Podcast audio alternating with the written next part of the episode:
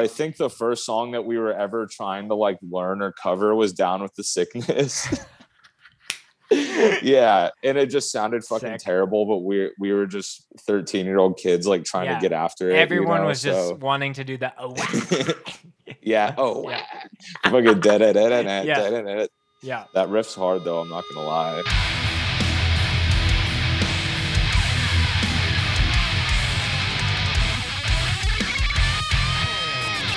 This is Don from Swing Low, and you're watching the Scoped Exposure podcast with them Chili Boys.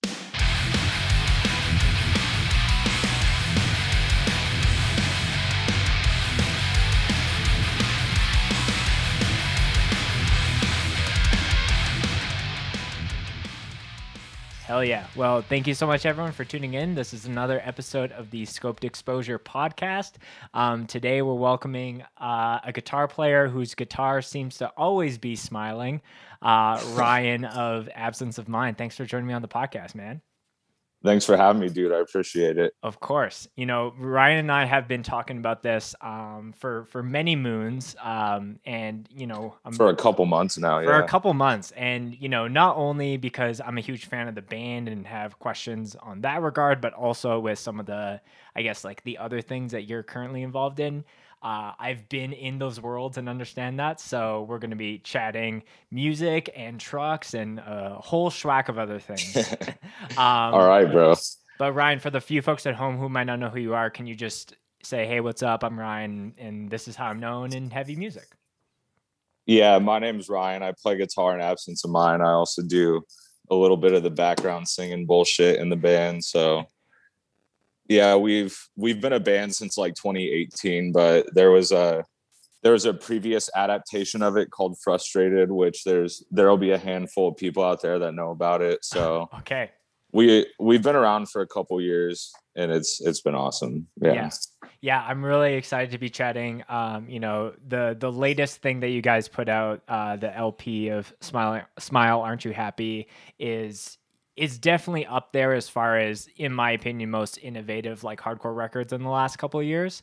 Um, so Thank I'm you, man. really, really excited to be chatting about that. Um, but before we get super into it, uh, we got to do our bev check of the episode. So I think I I saw what you're sipping on already. So give it the proper intro that it deserves.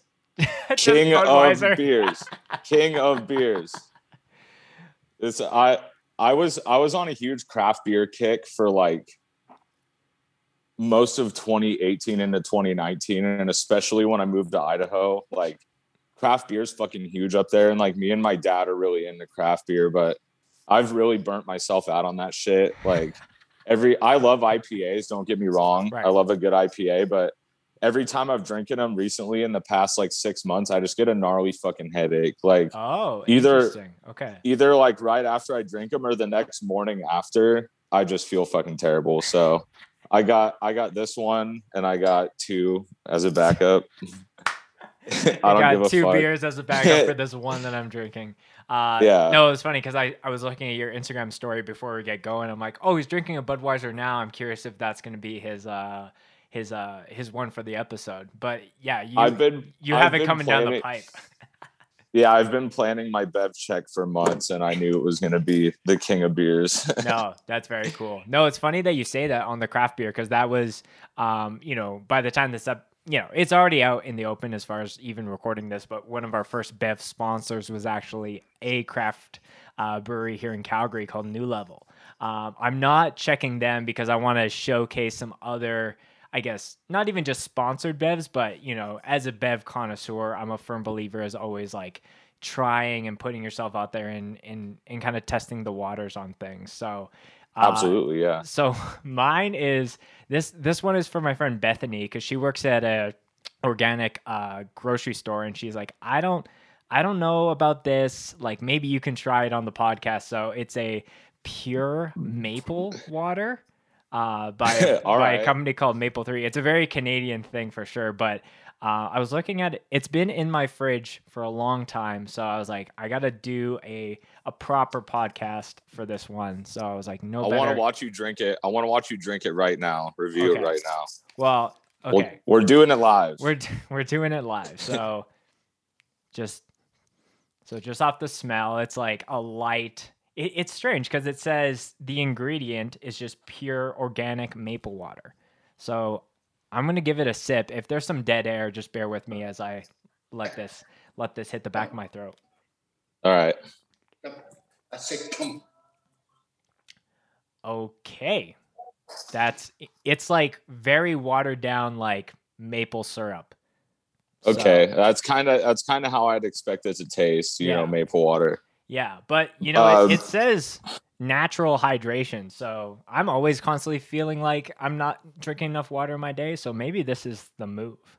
Um, Yeah, yeah, I'm not. it sounds good. I I mean, I love maple syrup, and uh, my favorite whiskey actually is Pendleton. I'm sure you've heard of it. It's a Canadian whiskey. Oh, okay. I'm not. I'm not a big whiskey drinker, so I don't think I've Yeah. actually heard of that. It's uh, it's really smooth. It's really big in Idaho. Okay. I'm sure it's I'm sure it's big a lot in like the Midwest and shit. But uh, it's a Canadian whiskey, and it's got it's got like this fucking maple aftertaste. Oh, It's really okay. good, bro. Yeah. Yeah. No, it's not um, it's not it's not really a whiskey to do like shots off of like i would consider more to drink it like just dry or on the rocks but it's really good shit yeah, No, I'll have to I'll have to Yeah. check that out. Um I think, you know, the I think the the quality level for maple syrup for a lot of Canadians really really is as a high bar to hit because it's not just going out and buying like Aunt Jemima or like things like that. Like you need to buy like I think the best maple syrup is when you can buy it in a tin can and it's like Oh, ten dollars. Like that that Straight fr- stuff is yeah, straight from the source. yeah straight from the fucking tree you know Yeah. It's like they hit the um I, I don't know if you've seen those videos, but they have like those corks and they just stick them right into the Yeah, tree and it yeah, just yeah. pours out. It's some fucking craft maple syrup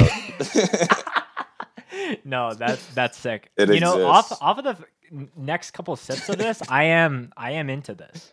Uh, I think it was a bit of an acquired taste, but yeah, I'm a you know maple three. If you wanna if you Does- wanna send you- some my way, does zoom have an option where i can reach through the phone and try it oh man, I wish. You know, I I, I feel like it'll, it'll be dangerous if I don't think there's any way that technology will have like even a like a scent thing that you can share because that's just dangerous business. Someone's on a Zoom I, call for I work mean and 20, 30 and you know someone's farting and then it's just polluting everyone's little home office. i mean like they had scratch and sniff when we were kids like you remember that shit Yeah, of course. Of course. I think I went. I think I went and saw one of like the Rugrats movies, and they had like the fucking scratch and sniff. You know, I don't know if it was Rugrats. It, that that was probably too early, but I went and saw some movie when I was a kid, Mhm. and they had like these fucking scratch and sniff packets. You know, for when certain shit in the movie happens, and you like scratch and sniff it. You know, Oh, I've I've never heard like the time like it's a timed scratch and sniff. That just sounds wild. yeah. I don't know. Yeah, that was when I was like a little ass kid, so I might be. I might be. uh Talking out of turn a little bit. Yeah, a little off mark. yeah. No, that's good. No, um, no, I think all of that is really sick. Um, Ryan, I'm really excited to be chatting with you. Like I said before, um, the intro question that I asked every guest who's new to the podcast is just getting a little idea of how they got into like call it guitar music or heavy music or DIY music. Um, so take me back in time to to when you were a little kid and doing the scratch and sniff and uh, tell me some of the moments where you first heard you know uh, a riff or a breakdown or something like that so when I was a, when I was like five or six, like like some of the first shit that I can remember from when I was a kid. My dad's super into cars, and I am too because of him. So he had he had a '94 Fox Body Mustang with a 302 in it. Anyone that's into cars on this channel knows what I'm talking about. sure So sure he had he had racing seats in it with like the five point the five point harness and shit. So even though I probably shouldn't have been sitting in the front, you know, as like a little kid, as a toddler, he would like he would strap me in the front. And uh I grew up in Oregon, out in the country, out in the sticks. yeah So uh he would he would drive me around like on these country roads and shit. And like we would always just be listening to like Metallica and Pearl Jam and Days of the New and like Dave Matthews Band and shit and like all these other bands. And I'd always be like singing along to the music. Like one memory that is always fresh in my mind from those years is he would drive me around and play like for whom the bell tolls by metallica and like when the chorus kicks in it's like for whom the bell tolls and Yeah. then i'd be like tie my shoes on instead of time marches on yeah and he's he'd be like That's no funny. it's time marches on but i'd always be like tie my shoes on you know Was that just because you So- you misheard the lyrics, or you're like, this is my version because I need to tie my shoes or something like that? both because I was probably like five or six years old, you know. So Hmm. yeah, that was like that was like my first taste of I guess rock and roll or like metal or just heavier music in general. And even at even at such a young age, I knew that's like that's what I wanted to do. You know, like I was like, I want to be the person that makes that kind of music. Like I want to be the person that's like making the shit that's coming out of those speakers, you know. Sure. Yeah. Yeah, that's very cool. and and my mom my mom grew up in LA during like the whole Sunset Strip era shit. So she was always going to like Gazzarri's and like the Cat House and the whiskey and the Rainbow and Hmm. so she's into all that like 80s rock and like metal shit. Uh, she actually told me a story one time. She was at a house party in LA somewhere and there was like some guy passed out on the stairs and the the bathroom was at the top of the stairs so she had she had to walk up the stairs to go to the bathroom or whatever Mhm. and she stepped over the guy that was passed out on the stairs and it was fucking slash yeah Wow. yeah so she was it was like in my mind. in- I was like, this is gonna be some famous rock star like Slash, Yeah. but probably not Slash. But but it was. yeah Slash. but no it's yeah literally slash yeah Wow. Okay. so so she she was like heavily into that shit and like integrated in that stuff so sure. i didn't really How like it sorry, that sorry. much How was, did she know it was like? Was he wearing the big hat and the hair, or like, like how did she know that? I don't I never really asked her in detail because when she told me that I wasn't really into Guns N' Roses like I am now because Sure. like they're one of my favorite bands. But she just knew it was him, you know, and even without the top hat, like he's a very distinctive person with the hair Yeah. in the face and Sure. shit, you know. So especially in the 80s, you know, he probably had the whole get up, you know, leather jacket, Right. leather pants, leather gloves. Leather shoes. Yeah, it probably all took a that. whole it probably took a whole dead cow to like make up what he was wearing, you know. yeah. All the vegans just cringed at that at that Yeah. visual, but yeah. No, that that is crazy. And and and maybe that is something that is so I guess um far more common in those kind of uh larger hubs like I'm sure that there's a number of those kind of stories that have been told or haven't been told uh not even on this podcast but just in general of like uh like places like Nashville even where like they'll walk into uh like a bar and then it's like that famous country artist or or or this that or the other. So yeah, and that's really common in Nashville because like even 20, 30 years ago, all the big names like Alan Jackson and Travis Tritt, like they all got their start in Nashville, you Mhm. know. mhm, So it's like I feel like that's that's super common to do that. yeah. And it, especially in LA in the 80s, like I feel like it you could have ran into fucking any guy from any band at the Rainbow or the Roxy or the fucking whiskey or whatever. Right. So No, that's that's very, just super cool. Yeah, that's very interesting. So, yeah, it sounds like you know through your dad and your mom there was you know different music influences just naturally as you were growing up. So that's very interesting. Um, yeah, like my my dad was more into like Metallica and like kind of like the grunt like grunge like post grunge shit because he wasn't really into like Alice in Chains or uh Soundgarden, but he was super into Pearl Jam Okay. and like Hootie and the Blowfish and uh Days of the New, which kind of was like mid '90s, you know, other than Pearl Jam's earlier stuff. So he, like he was into a lot of that shit. And then my mom being into like the '80s stuff, I guess that's where a lot of my music taste is rooted from and like influence and stuff. So Yeah. that was cool. And then around around middle school, I have an older brother. He's two years older than me, and we started getting into metal around the same time. And this was around the time when MTV and VH1 and like international music feed were still popping off. And I was sitting in my dad's living room while he was at work because he doesn't really like the whole like heavy metal shit Sure. you know so i was watching i was watching imf and like in succession, it was the All These Things I Hate music video by Bullet for My Valentine.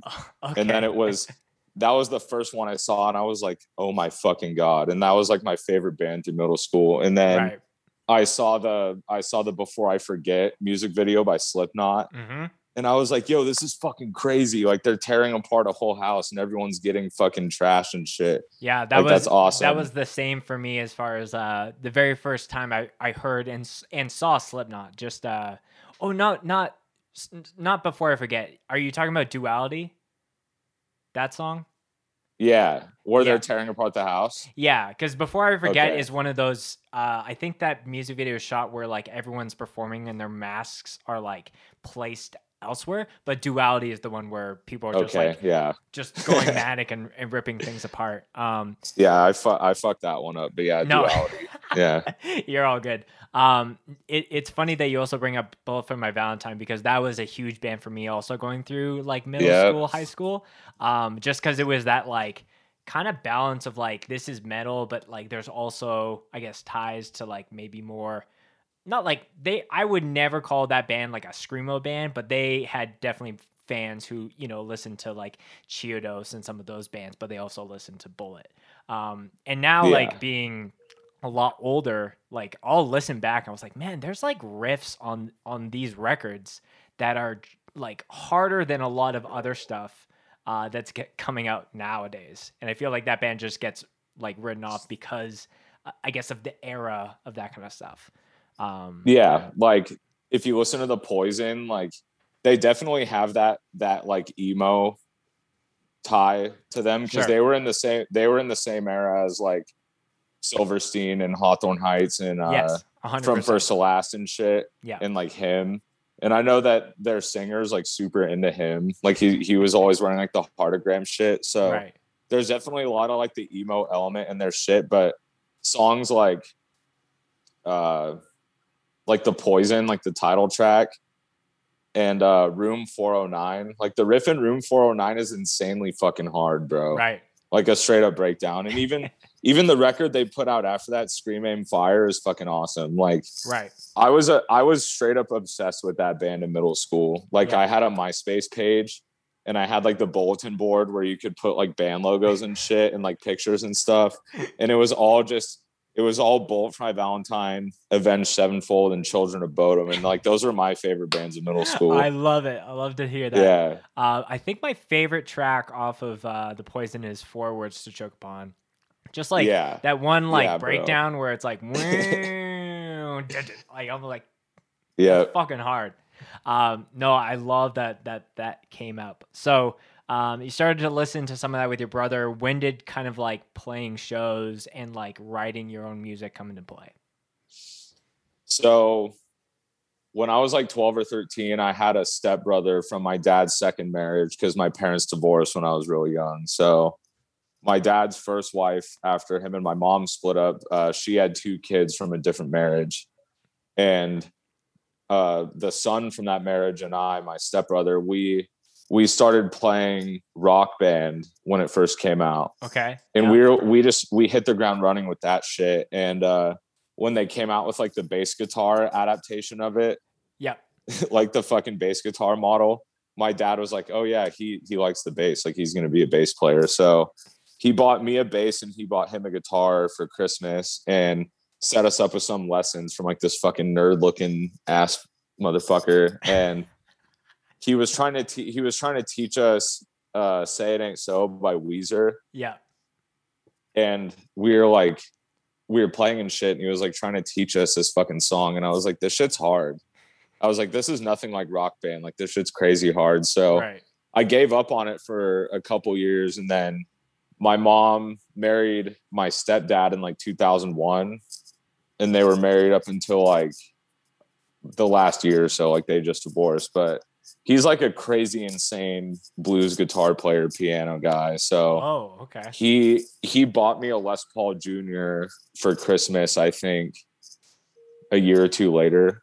And my birthday is on Christmas, so Oh, really? kinda- You're a yeah, baby. yeah. Huh. yeah, Christmas Day. So I tend I tend to get badass gifts on for like Christmas birthday shit. Right. At least when I was a kid, at least when I was a kid, because they could like tie it in together. So right. Yeah, He the got- budgets got- were just doubled for you. Yeah. Yeah. It's like you get this one cool thing, like don't ask for anything else. And I'd be like, hey, you know, Yeah, that's cool hands off. me. Yeah, that's fine. Yeah. So he he got me a Les Paul Jr. and then I was like, well, maybe I should start getting serious with it. And my friend group in middle school were all like thrash metal kids. So Mhm. they were all getting into like playing guitar and all these other instruments and stuff. And he was trying to teach me theory because he comes from like a blues background and he plays piano and shit. And theory's like theory's like another language to me. It's like it's like trying to read out fucking uh like French or something, like some Right. language I don't yeah, fucking another speak. language ultimately. Yeah. Mhm. Yeah. So uh my friends in middle school introduced tabs Yep. and I was like, okay. And they explained the concept of tabs, and they're like, okay, well, depending on the instrument you play, like for example, guitar, you got you got six lines, like one, two, three, four, five, six, and each of the lines has numbers on the line that correspond with where you're supposed to fret on the guitar or the bass.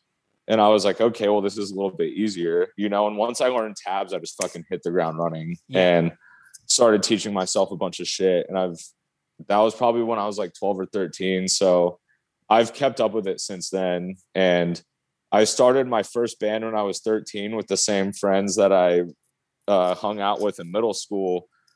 And I, th- I think the first song that we were ever trying to like learn or cover was Down with the Sickness. yeah. And it just sounded fucking Sick. terrible, but we, we were just 13 year old kids like trying Yeah. to get after it. you Everyone know, was just wanting to do that. Oh, yeah. Oh, Yeah. fucking dead, dead, Yeah. dead, dead. yeah. That riff's hard though. I'm not gonna lie. Like No, it is really is. hard. Yeah. But uh, to go back So I- quickly uh, to to where you're saying just about like uh, as soon as tabs you discovered that then it was like yeah this is for me. And that's a that's a huge thing Yeah. that i've seen is like some people are like they can be self-taught and that works for them but like some people do need Mhm. something else. Like it was kind of the same thing for me. Like i had a guitar teacher that was trying to teach me stuff. I was like like showing them like the disturbs and bullet for my valentine's like i want to look like how do how do i make i remember specifically i didn't know like i would like ha- bring my ipod and i would go to like certain parts in the songs like how does he make the like squealy like sound? The or pinch like harmonic. yeah the pinch harmonic or like how is he getting like the feedback? Like like i didn't know any of those things growing up and then like i think i went through like five or six guitar teachers because they were like you know here's the book. And then eventually i found someone who was like okay like this kid wants to learn these specific things and you know he, he definitely did teach me a couple things but it like it just goes to show that you really need to just like be self-aware on like what works for you whether that is doing theory or just doing things on your own because you know ultimately everyone just learns in different ways on that on that on that fact. Yeah, I agree. I agree for sure. Like if you if you can learn in a way that it's good just doing it on your own, then I would suggest doing that. But I think having a guitar teacher is good if they work for you. sure. You know because i've i've watched interviews with other like big guitarists where they went through several teachers like you did until they found someone that worked for them. Yeah. And like even though i've been playing guitar for over a decade like i've considered taking lessons because the only the only things that i've known is the shit that i've learned just teaching myself and then shit i've learned off youtube. Yeah and like you sure. youtube is a really good teacher because you can go to youtube and just learn whatever scale like pentatonic or fucking uh like arpeggios like all the like legatos like all that kind of shit. Hmm like you can learn any kind of scale or any kind of pattern you want but if you have the right teacher that meshes with you and that can show you what to do you know i think that i think that that's good because i never had any formal teaching or any like professional teaching. And even though i know my way around a guitar and i don't consider myself like a professional but i don't consider myself like shitty like it would still be it would still be good to go to someone that knows what they're talking about to learn shit like theory and like learn the ways that they teach you know? Yeah. Yeah because I because uh, I was just gonna say like, like I'm kind of the same. Like I don't, I don't think I'm a bad guitar player, but I don't think I'm like any of like the greats that like I look up to and like man how like how do you riff like that like even like I think for a long time I was always like oh I'm not a lead guitar player I'm a rhythm guitar player because I could never do crazy riffing or solos and now that I'm like the only guitar player in my band I'm like I need to I need to get my chops up and like learn some solos and stuff but um it's crazy too just like how um like that wasn't even too long ago for both of us but now like you can hit up any of your favorite drummers or like there's so many services now where people can like take lessons through people with people through Zoom or things like that but at the time Yeah. for you or I it's like who's the person at our local music store that has lessons or or whatever and what are they into what are their influences Yeah, exactly. Because you could have a you could have a guitar teacher that's like super square, like white picket fence guy that's just into blues and like other shit, but you want to play like rock and roll and metal. right And he's like, Well, I can teach you the fundamentals of shit, but other than that, you're on your own. You know? yeah Yeah. But what what's what I've found about being self-taught and like learning shit off YouTube and stuff is like I'm stuck in my ways because like I know I can play guitar, but my technique's kind of off, Hmm. especially with my left hand and the way that I fret. Like I can I can play decent, but I know that if I had been taught professionally, or at least by someone that has a background in like teaching people how to play guitar, like I I would be a, li- a little bit more like formal sure but I'm I'm like content with where I'm at because I'm a firm believer in like shit's supposed to happen the way that it's supposed to happen. You know, Sure. Yeah like so you know, I, I'm sure in an alternate timeline, if you maybe went more of the traditional path, maybe Absence of Mind or any of the bands that you've been a part of wouldn't even exist because maybe you go off and do something else. But I do, I do think that you know things work out for a reason on that regard, and I think it's the same for me. It's like, you know, maybe it, like maybe I didn't have that formal training to push myself at a later age to like, you know, actually want to learn how to do crazier guitar stuff. Um, but you know, I would also argue that like a lot of the people that maybe had that traditional guitar, you know, teaching, like they're probably not playing in bands and like loving just like just you know guitar music in general. So it's funny how the how those things play out for sure. yeah, absolutely. And like, there's nothing wrong with playing normal shit and just riffing and having a good time. Like that. That's the tip I was on because I used to only play bass in bands, and the only reason I did that is because it was easier for me Sure. and because I could like I could like go crazier and like go harder on stage and stuff. Mhm. but I would play guitar in my free time.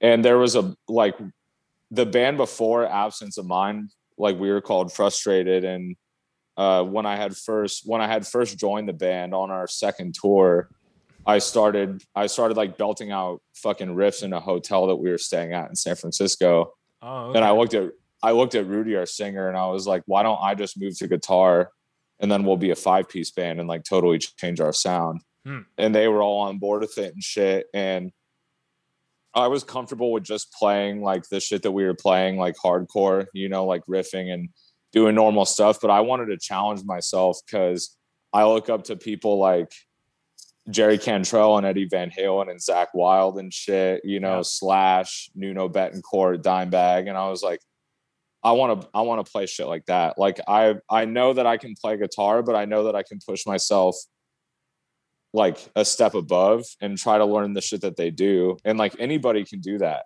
yeah. And a lot of people a lot of people get scared or they have the fear that they'll never be that good, but the key is to practice and you have to break out of that comfort zone of just only being able to riff or like play simple stuff. Like if you want to learn how to do those kind of things, you got to practice and put the time in and like learn to do what they did.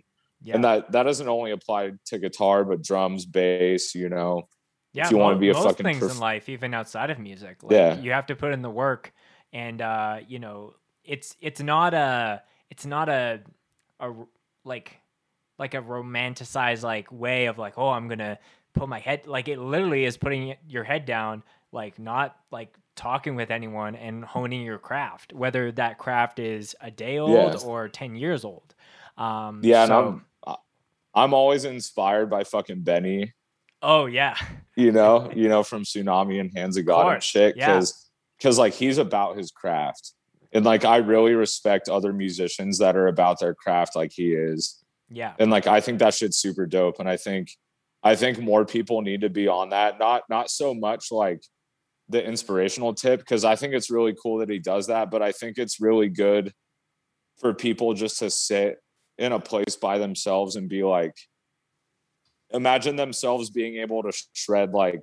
Zakk Wylde or Eddie Van Halen or whoever they look up to, or they want to play drums like uh Carter Beauford or fucking Vinnie Paul, you know, Right. or they want to play they want to play bass like Victor Wooten, you know, or fucking Michael Anthony, you know. And it's I feel like you got to have the inspiration to not only want to be better in practice, but just imagine yourself being able to play like that and using that as like motivation to get better, you know. Yeah. And even on the Benny example, like he is someone who's constantly like practicing and honing his craft, but also putting himself out there. And I think that's a big disconnect for people where they might be like working on it, but not maybe like putting it out to show the small steps and to ultimately like also get feedback. Like outside of music, if someone is trying to become like not like the next great artist, uh, the only like digital artist that I'm thinking of is Beeple because he's all over the news because he sold that uh, painting for like seventy million dollars. But um, Yeah. you know, if someone's trying to be of that level, um, you know, it's it's constantly about putting yourself out there and not getting too caught up on the people who are like this shit sucks your technique sucks but like if you're constantly showcase like i love seeing the growth i love being a part of the the origin and seeing okay like there's some like talent at birth and then over time then you see just everything like just build on itself someone grab your phone Hold on. Hold on. no you're fine Yo, that's yo, that's full. Can I get it back? It needs to go back in the refrigerator. No, I'm saving it for a backup. Yeah. It's my uncle. no that's fine it's a backup bev Yeah. He's trying to take away my backup. um but well, yeah, but yeah, like I I love seeing the growth too, because especially with the Benny example, uh, I've known him since like 2016, 2017. I used to be in a band called Seance, and frustrated even played in Santa Cruz back in the day, and that was like our introduction to that scene. mhm, And I remember I remember meeting him back then when he was much younger and just seeing him because like he could still play back then and he still had chops, but he was playing with like broken cymbals and on like a, a like a less expensive kit, you know, or or like a less quality kit. mhm. Not talking shit on him, he was just younger, you know, and yeah you you you you you make use with what you have and like seeing him come from that point to where he's at now is fucking awesome I- and like other other people can like draw inspiration from like where he came you know For sure. I, I feel Yeah. like yeah, like the growth is there and like because he's putting himself out so much, like I I I wouldn't be surprised if like in a couple years it's like, you know, hey, I got sponsored by Tama or Pearl or any of those places. Like, yeah, that makes sense because A, you're a sick ass drummer, and B, you've been Yeah. like, you know, showing up every day as far as like uh, just putting yourself out as a drummer. Same thing, you know, with me doing this podcast. It's like, like people are like, "Whoa, it's so crazy how you're like getting all these Bev sponsorships." I'm like, I put out like a hundred episodes where I'm like just showing up and just you know the growth Yeah. is there, and I'm sure in five years, the how things look with Benny or with me with this podcast or like anyone who does anything, it's just you know you you reap what you sow ultimately. If you're just sitting by, like nothing is gonna fall in your lap, uh, just just cause like you have to work for shit. yeah and like i've i've listened to a lot of your previous episodes with like other people you've done and like you're constantly riding for and supporting these beverage companies and shit like you're put you're putting Right. in that work and like like you're putting them on game like they've been sleeping on you Right. you know and it's like a it's about it's about fucking time that like people are noticing that shit Dude, you know I have I, I have four boxes worth of a Bev company that I, I can't even say that they've officially sponsored, but they sent me four boxes. So it's like I just need to sell them on like, hey, let let's just make it an ongoing thing. But you're like, I don't, I'm not trying to like build myself up or anything, but like there were No, build number, yourself up, bro. Own that shit.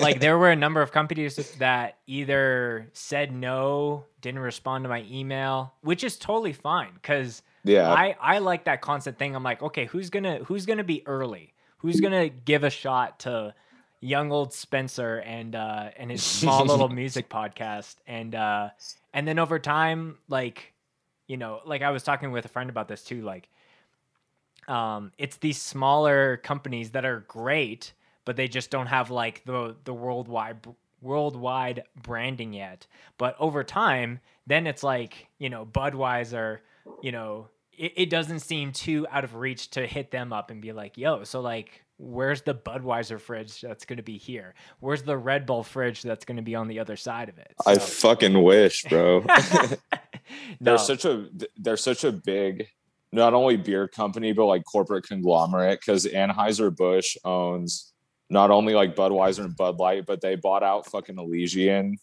oh, okay. Yeah, so they bought out like a bunch of other beer companies. So unless unless we were like fucking huge, you know, then then I could consider a Budweiser sponsorship. But one can dream, Yeah, you know. one can dream. The the, Yeah, the hope gotta is to have it where we can have like a pop, proper podcast space. We have different fridges for different types of bevs. Um, honestly, I I have all these new bev ideas that I want to try in the next like two to three years. So we'll we'll just see how it goes. Um, but yeah. Ryan, it, it, I would be uh, dumbfounded if we didn't actually hit on the band that you're a part of, Absence of Mind. All right, man. Um, so tell Let's me on how it. that how that band got started.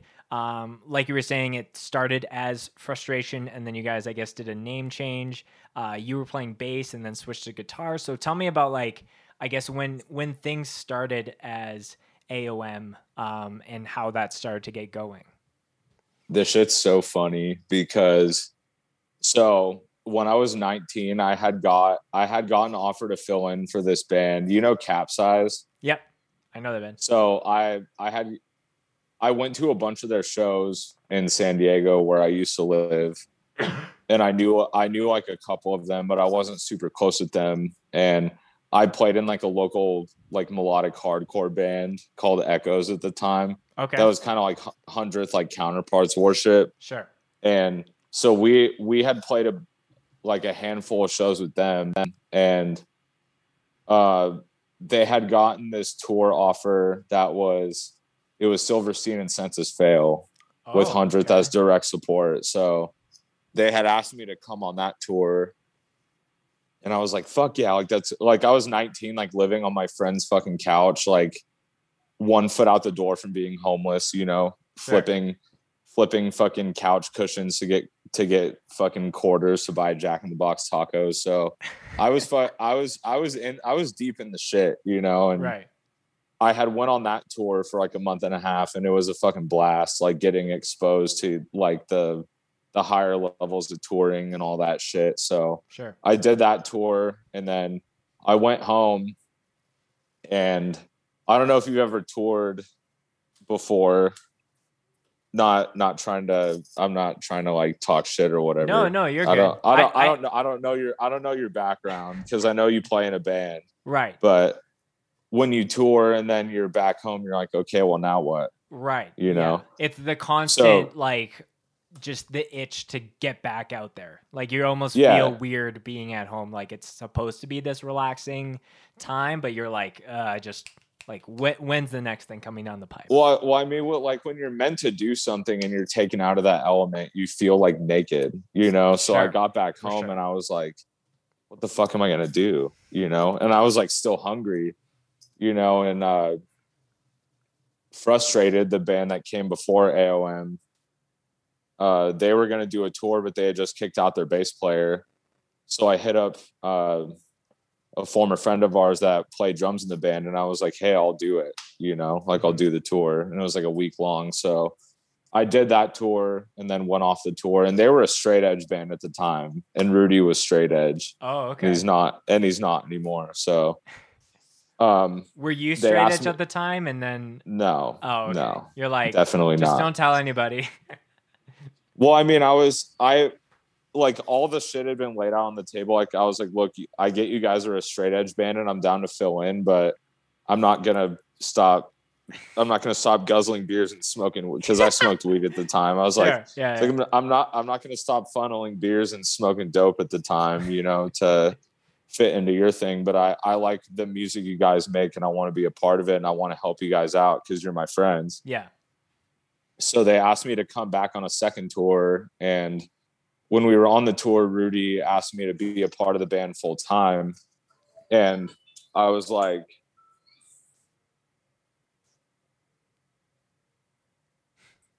So yeah, he asked me to be a part of the band full time, and I was like, "Well, you you guys have the whole straight edge thing going on," Right.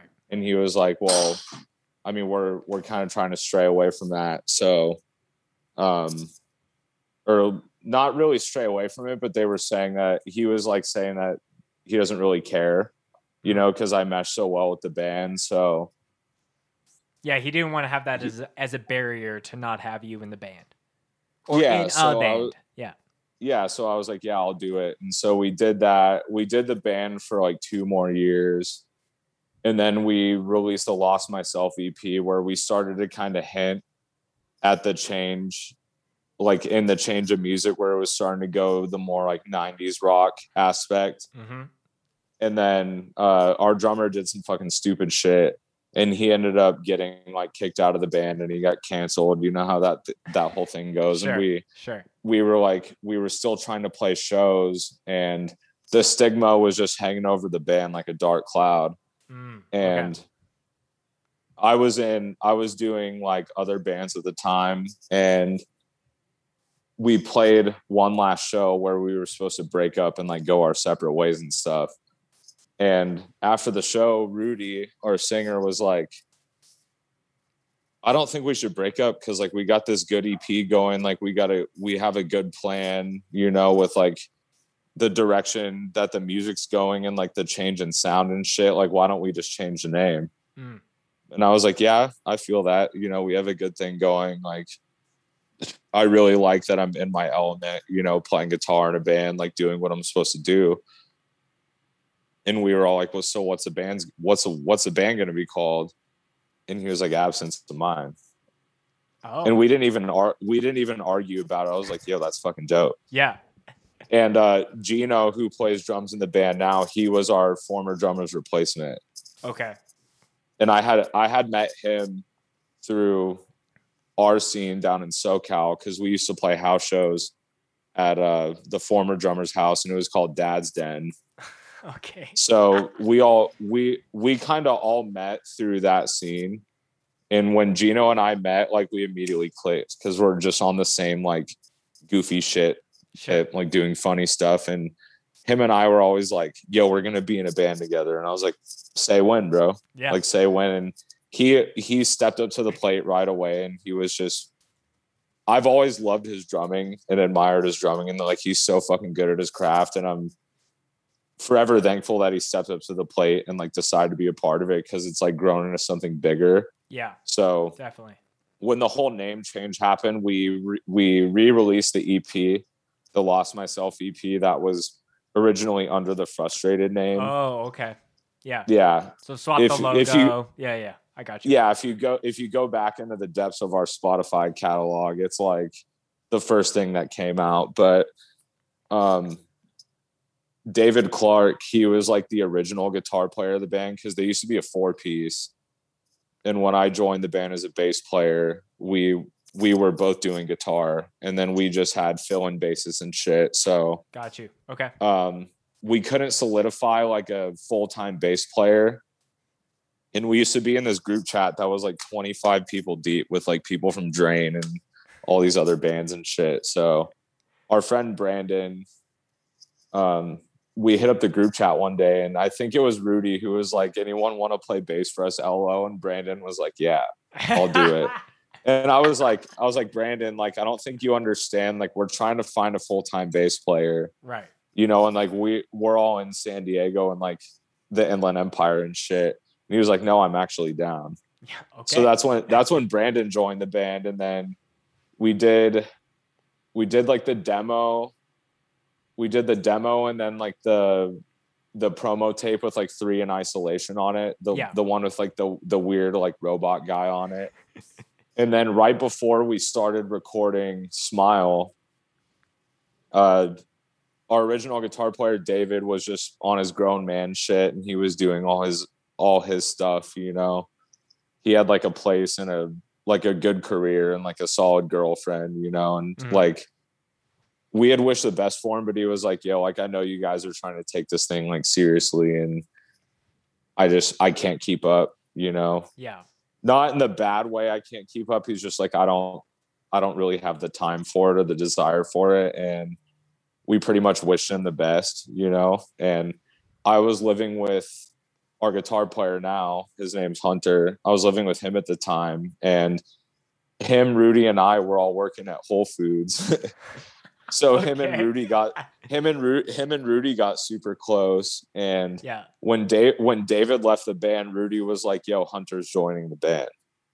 And we normally run shit as like a democracy, like everyone votes on something, you know Yeah. and then we all go yay or nay. And I was just kind of like, yeah, I mean, I live with Hunter and like he- him and I became really close friends like that. But sure. You're just gonna you're just gonna kind of make the shotgun call like that. He's like, yeah, I was like, all right, Yeah. like I back it. You know, it's fucking dope. So Yeah, it's, it sounds like Rudy had a couple of those where it's just like, this is what the band's gonna be called. This this person's gonna be in the band. It's like, yeah, like I have no qualms with any of those those I those ideas. So that's funny. yeah, and I mean, like looking back on it, he's really the only original person that was like left of the whole shitstorm that got started. Sure. Yeah. Because like David's gone, like the original bass player's gone, the original drummer's gone. So like he initially started this whole fucking thing, Mm. Oh, gotcha. you know. So we recorded. We went in the studio with Elmo Arteaga, and he's recorded a bunch of like local bands in the San Diego area when the whole like metalcore shit was popping off Sure. and he record he recorded some hardcore bands that were from there too but he does he does like sound sound engineering shit for like ice nine kills and like bands like that Oh, like motion okay. like motion Yeah. Motionless in White so Yeah. i've i've known him since like 2012 2013 and i've always liked his work so when we went when we went into the studio we normally recorded with this guy named rolly ulug and like he's fucking awesome. Like I love Rolly, and he actually mastered the record. Oh, okay. Got you. Yeah, so we so we went through Elmo, and then Rolly mastered it, and it only took like maybe five or six days to record the whole thing. Really? Okay. Yeah. Interesting.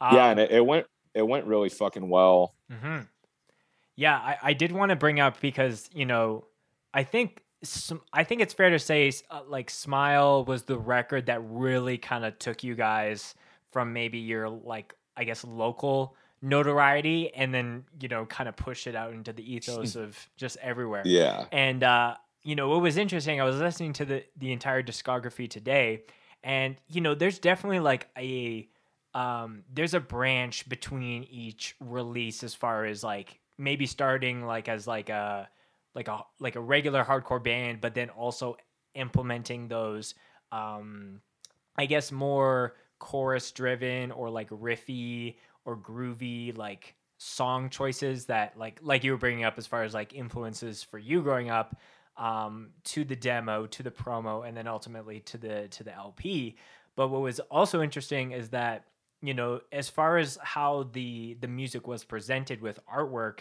it seemed like a lot of that was like your typical like hardcore like black and white here's like some kind of stuff. And then smile is like such a, a hard right t- turn into a different direction on that front so yeah, for you like was that kind of like realizing that maybe the music was like it's already in this realm we just need to present it in a different way? Or um what were the thoughts? Because i i, I think the matching of those for the latest lp just makes the most sense versus like hearing stuff off the promo and it's like this sounds like earlier stuff that these guys were working on but like the way that the artwork to me like there was a little bit of a disconnect. So did you guys just want to really just relish in just that like vibiness of uh, absence of mind for for the latest release?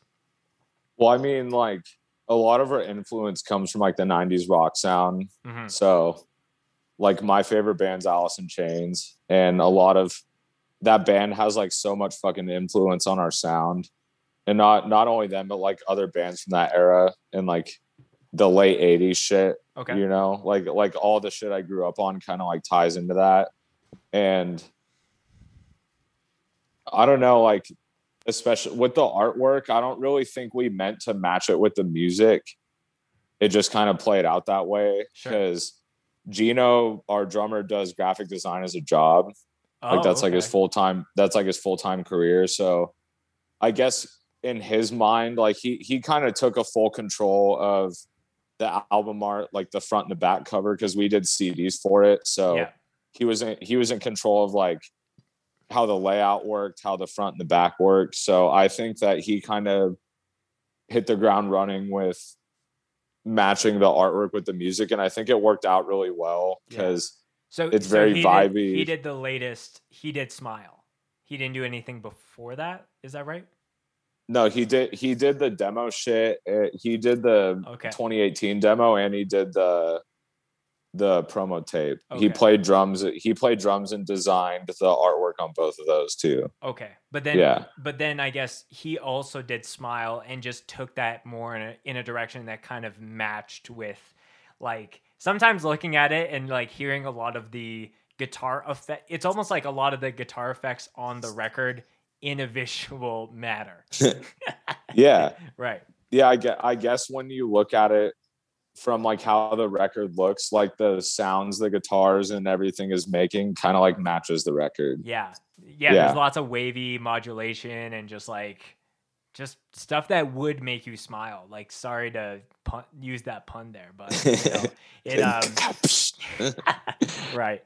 Um it does it does match though for yeah. sure. So, you know, you guys put that out. It definitely is like one of those records that like really like doesn't try to be like here's eight hardcore songs that have like our spin on it. Like there are a lot of specific songs that are like this is like you know, you have songs like Funky Town which are like it's just a jammy like instrumental track. And then you have like Cry Cry Cry that is like this is like a really like like quick in and out hardcore song and then you have like Delilah which is very like this is almost like a ballad kind of thing. So like for you guys like writing that was like were you were you thinking like let's just like experiment and write music? Like did you guys receive any like weird criticism from people in your local area of like why are some of these songs like stuff that I would almost hear on the radio at times? Like talk, talk to me about some of Well, those things well like i'm not trying to take credit for the whole record but like i was i pretty much wrote the whole thing. Sure yeah. So like i pretty much wrote like the foundation for almost every single song. Our original guitar player david wrote like some of the riffs that were on the record. Hmm and uh Gino laid down like Hunter Hunter used to be an audio engineer and when I lived with him when the record was being written like we could pre-pro a lot of the stuff you know just using like program program drums and just like lay the foundation for shit but sure Gino Gino wrote all of his drum parts and like kind of took control of that. And one thing that I was super impressed with in the process was that normally with bass players, especially in hardcore bands, like you you kind of have to sit down with them and like teach them the parts and they just follow the root notes. But Brandon wrote like all of his own bass parts oh that's interesting and like okay. and like all the bass lines and shit. And I was blown away when I when we went when it was game time when it went to go into recording the record and just hearing all the bass lines and riffs he wrote. I was like, God damn, bro. Like that shit's fucking awesome, you know? right yeah But Hmm.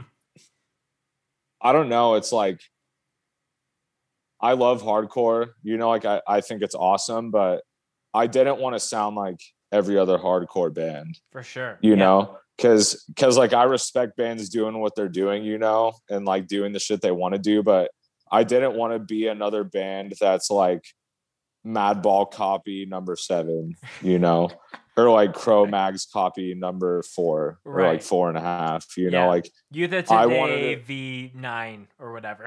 yeah, Right. yeah, like I wanted I wanted to do shit that we wanted to do and I wanted to do it from the heart. And like I think that's what's so special about the record. And it's really weird because living with Hunter at that time, like it was such a special moment in time, you know, because like him and I were living in the house that we were living in together and just hanging out all the time, you know, smoking weed, like drinking beers and like having a good time. And I feel like I was in such a good creative space at that time that I, I was just belting out these songs left and right, like for the record and shit. Right. And especially tunes like Hymn of Heartbreak. Like that was a, that was a love ballad that I wrote like a hundred percent, you know, about a relationship that I had went through. And I had written the bass for Del- like the the the bass form for Delilah as far as instruments go, but like that's Rudy's thing for his girlfriend Violet, for and like sure. sh- she's awesome, and like their relationship is awesome. So I think it's it's really good that he was able to pay homage to her on that, and it was just so crazy. Like it was such a it was such a weird moment in time that everything came together for that record yeah. No, you know and we we kind of just like did whatever we wanted to do yeah. you know and i i feel like like i said uh, i respect what a lot of hardcore bands are doing and like the shit that they do and the music that they want to make but i feel like a lot of people are afraid to be different hmm and i feel like For a sure. lot i feel like i feel like a lot of people are afraid to make the music they actually want to make and speak the whole truth not only in their lyrics but in their music Sure. because like on because on that re- on that record like i can speak for rudy and i but i'm pretty sure every single person in the band and that that was involved with that record like we all essentially laid our souls out on a slab to get sacrificed for that record you know Sure. like we we all we all laid like our hearts and souls out on that record for like the whole world to see hmm and I feel like that's something that's something that's very rare and hardcore. And I noticed that you you asked if people had showed a lot of criticism in the local scene, and I mean I I guess like somewhat in the local scene, but literally the, like when we put out the record, it received it received a pretty positive reception for the first couple days, and I remember it vividly. Rudy was all like, I he tweeted when he was like active on Twitter, he was all like, I wonder why no one's like hated on the record yet or like talk shit on the record. Sure. And then it came. Right. and then dude, oh my god. There were so many people talking shit on the record. It was fucking crazy. Hmm like so many fucking people. And at first it was a little hard for me to deal with you know because i wrote most of it. And it's kind of like if you paint like you're in a town square you know and you paint like a beautiful piece of art and you just put it on a stand and leave it there and like people are stabbing it with knives and like pissing and shitting on it you know? And saying Right. like yo that shit sucks you know?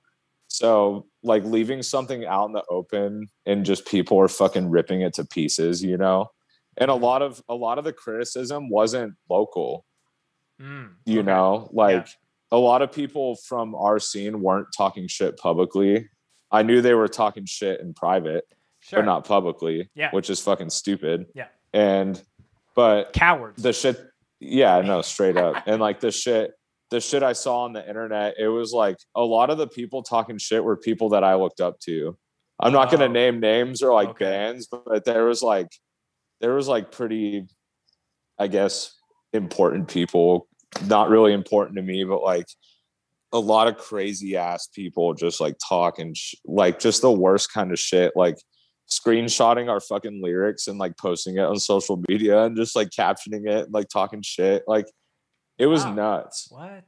and and the thing is is i had int- i had introduced the idea of like going the way that we were going to sound to rudy and like the rest of the band.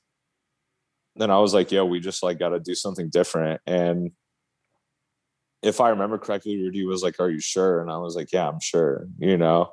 And it was like a Oh, that okay. even that that was that was like a pretty heavy emotional moment as far as that goes. And we went into the recording process of that record knowing that like people were gonna like it or they were gonna fucking hate it. Right. So like I'm Yeah. I'm not surprised I'm not surprised that a certain portion of people didn't receive it well because we expected it from the get go. Sure.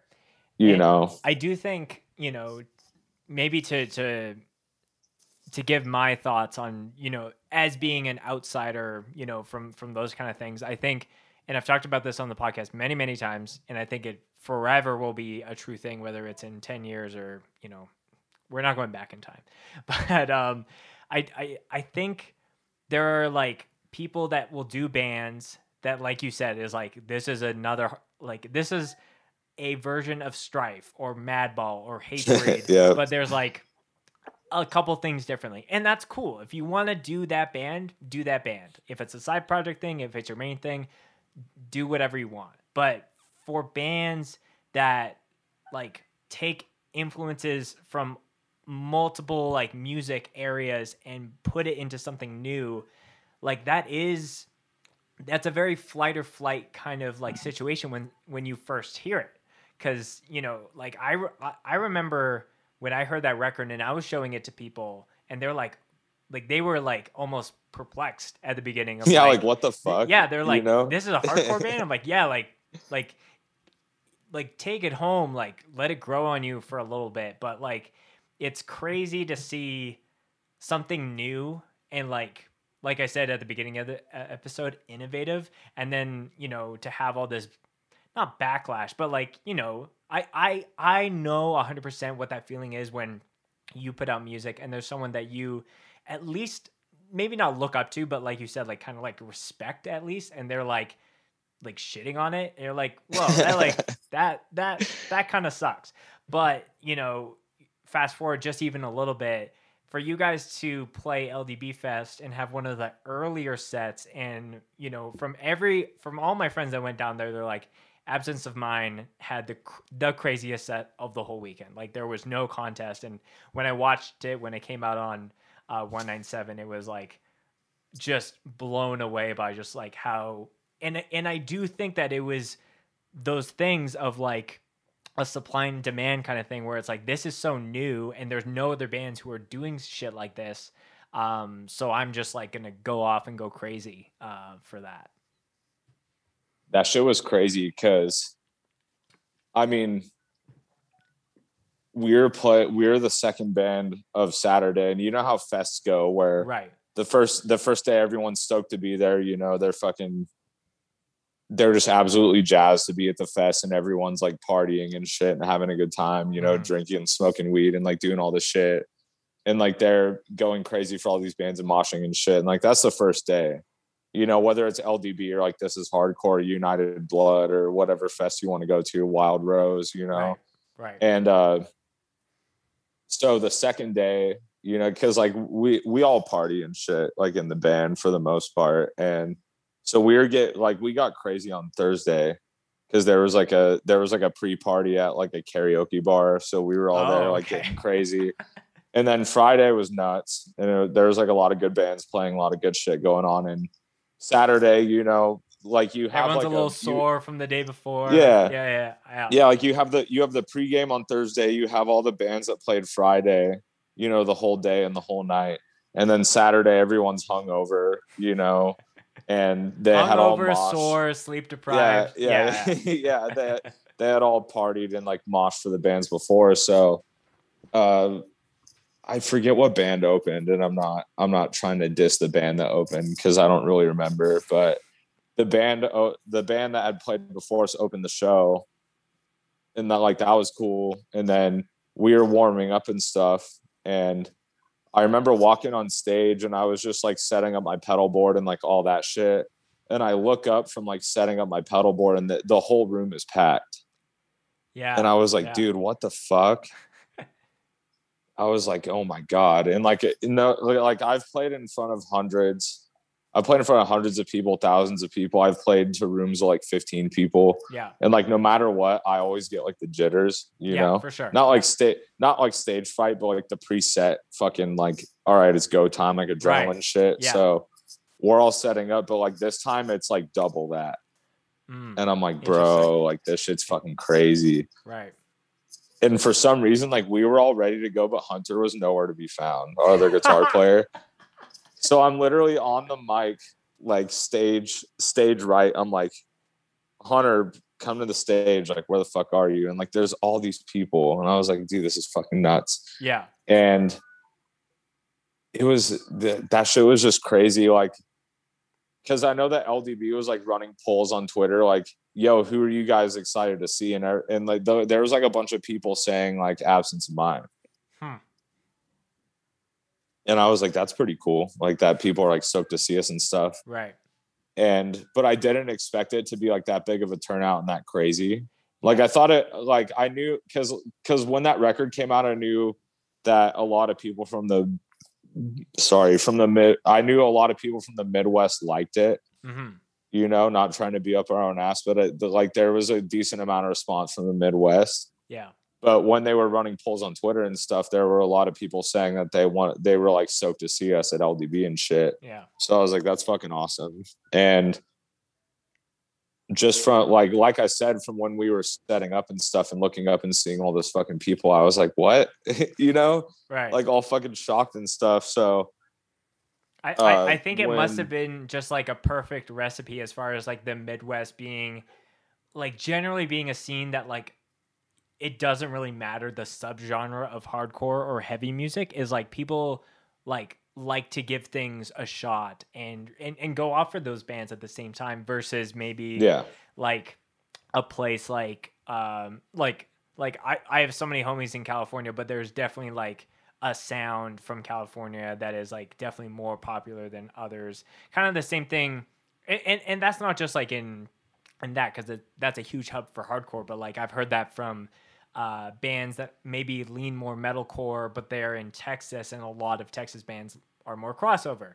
So there's always like these like m- like kind of genre barriers in a sense. But I Yeah. think the Midwest is really good at just being like anything hardcore related, like under the sun, like I will go crazy for. But yeah, that yeah. yeah, They're just really they're just really fucking like welcoming with open arms type shit to anything. And that's what I like about the Midwest, you know. most definitely, yeah, whether it's like the Louisville scene or like Oklahoma. Like even when we were playing as frustrated, uh, Oklahoma has always been like a second home to us. Hmm.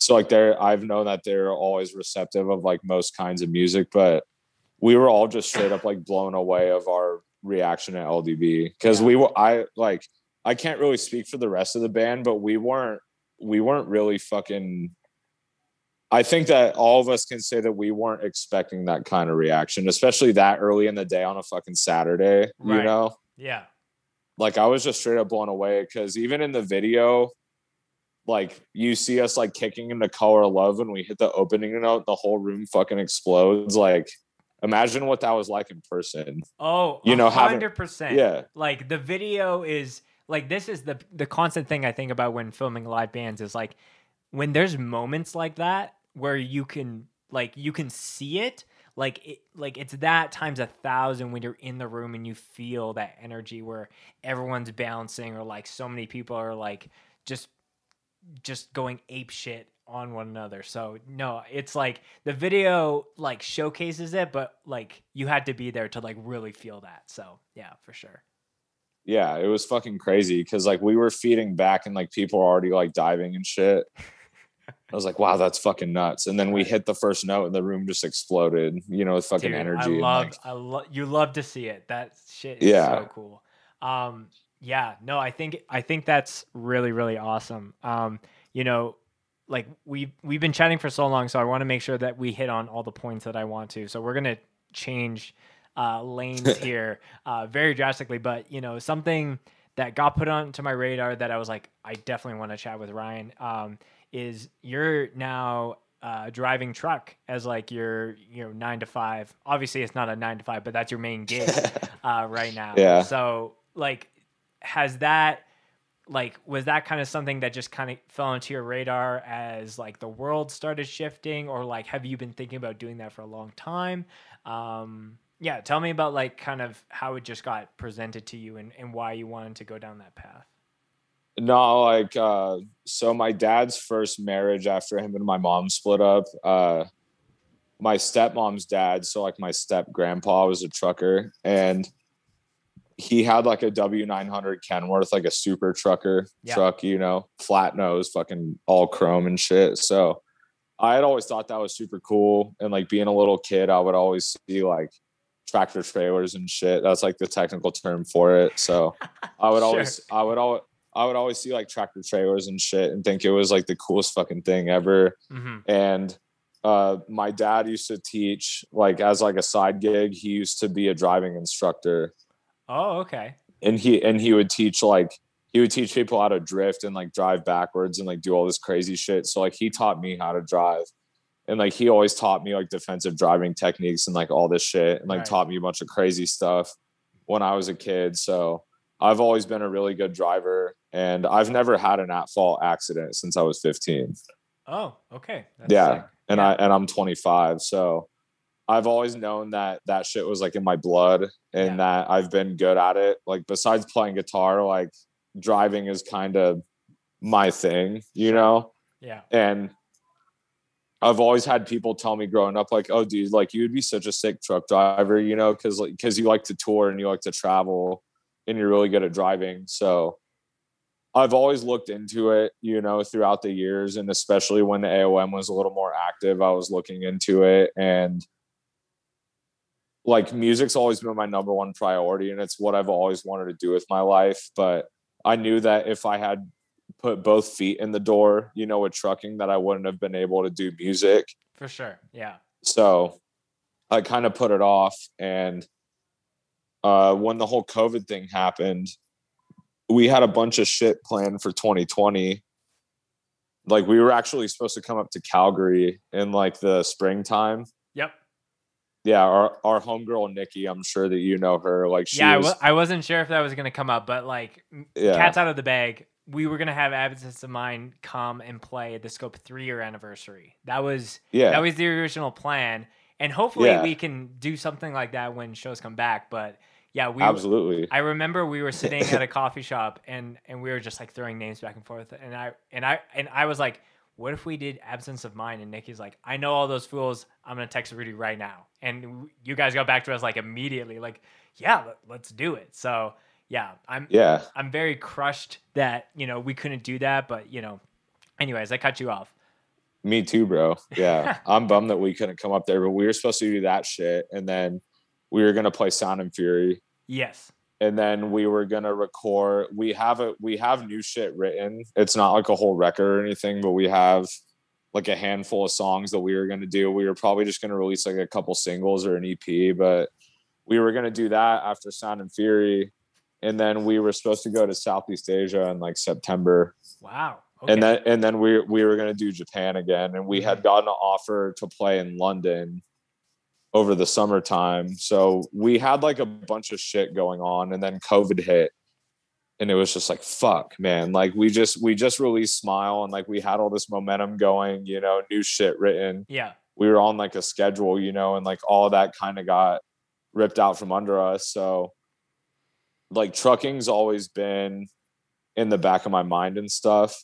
So when the whole covid thing was happening uh that was like a big reason of it. And then we had some personal personal issues go on with the band.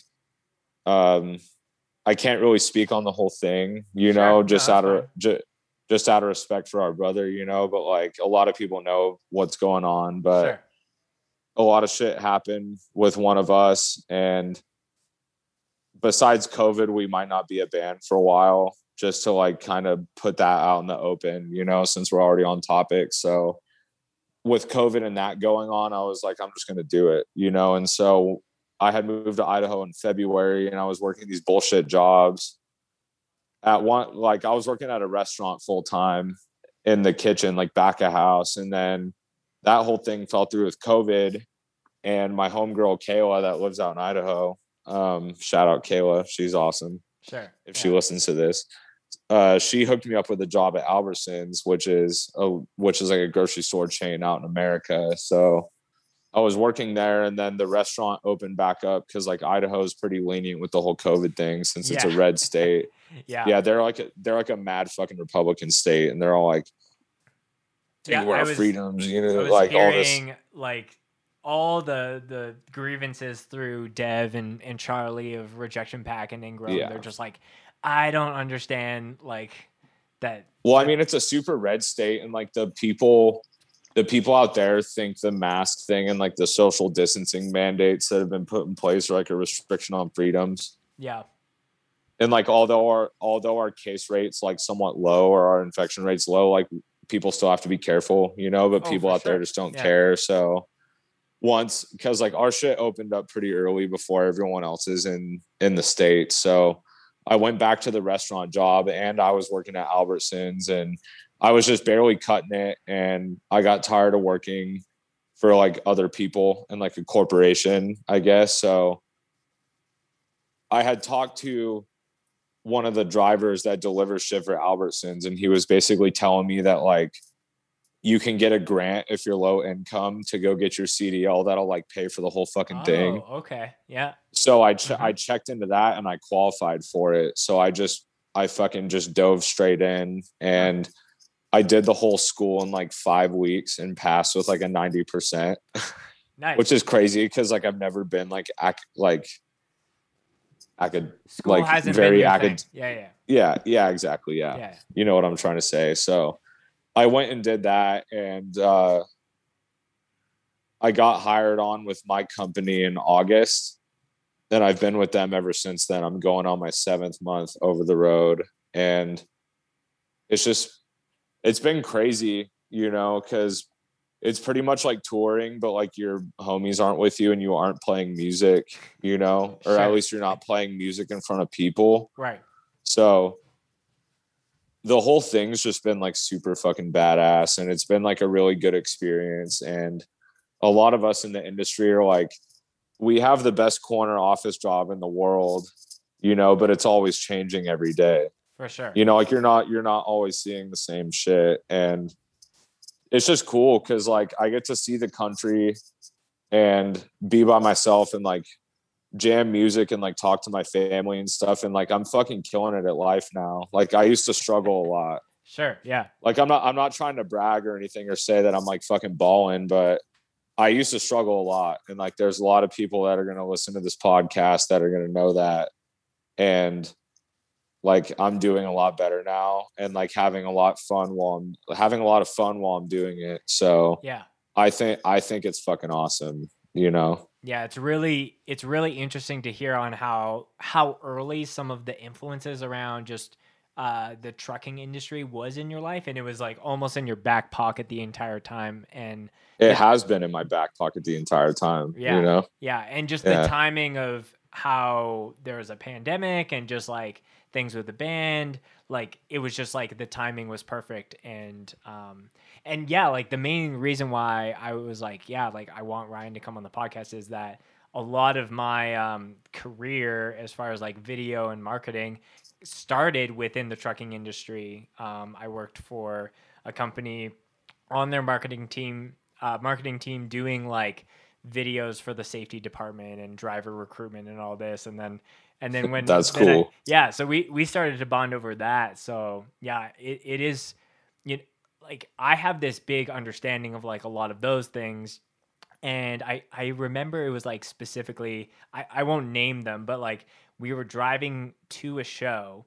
Uh, we were like road tripping from I think like Calgary to Vancouver or somewhere, and uh, a semi truck was like uh, like kind of just like the, I was I was in the back seat, but they like went around. They're like, ah, stupid truck driver, and like to me, I was like just because this truck is like in your way doesn't mean like they're not doing their job. Like the Yeah. whole point of just like semi trucks and like you know it's it's always like big rigs and four wheelers like but ultimately big rigs because it's such a it's a shared space they need to and and and I'm sure I'm preaching to the choir here but like you like someone who's driving professionally as their job they need to drive a lot more defensively for the four wheelers who are like cutting people off or things like that Um, Can I can I cut this off real quick and go take a pee and you can just like edit it? Yeah, Is that an option? you can take a pee break for sure. Bro, I gotta piss so bad. I'll be right back. All right, we're relieved. Dude, I'm so sorry. No, you're I all good. So fucking bad. Honestly, literally, I have like about one of the my pants. smallest bladders in the world, so I totally get the like the I need to like stop and and figure that out. Yeah, I'm gonna I'm gonna let my uncle's dog in real quick. Hold on. Sure, yeah. Do your. Harley, come on.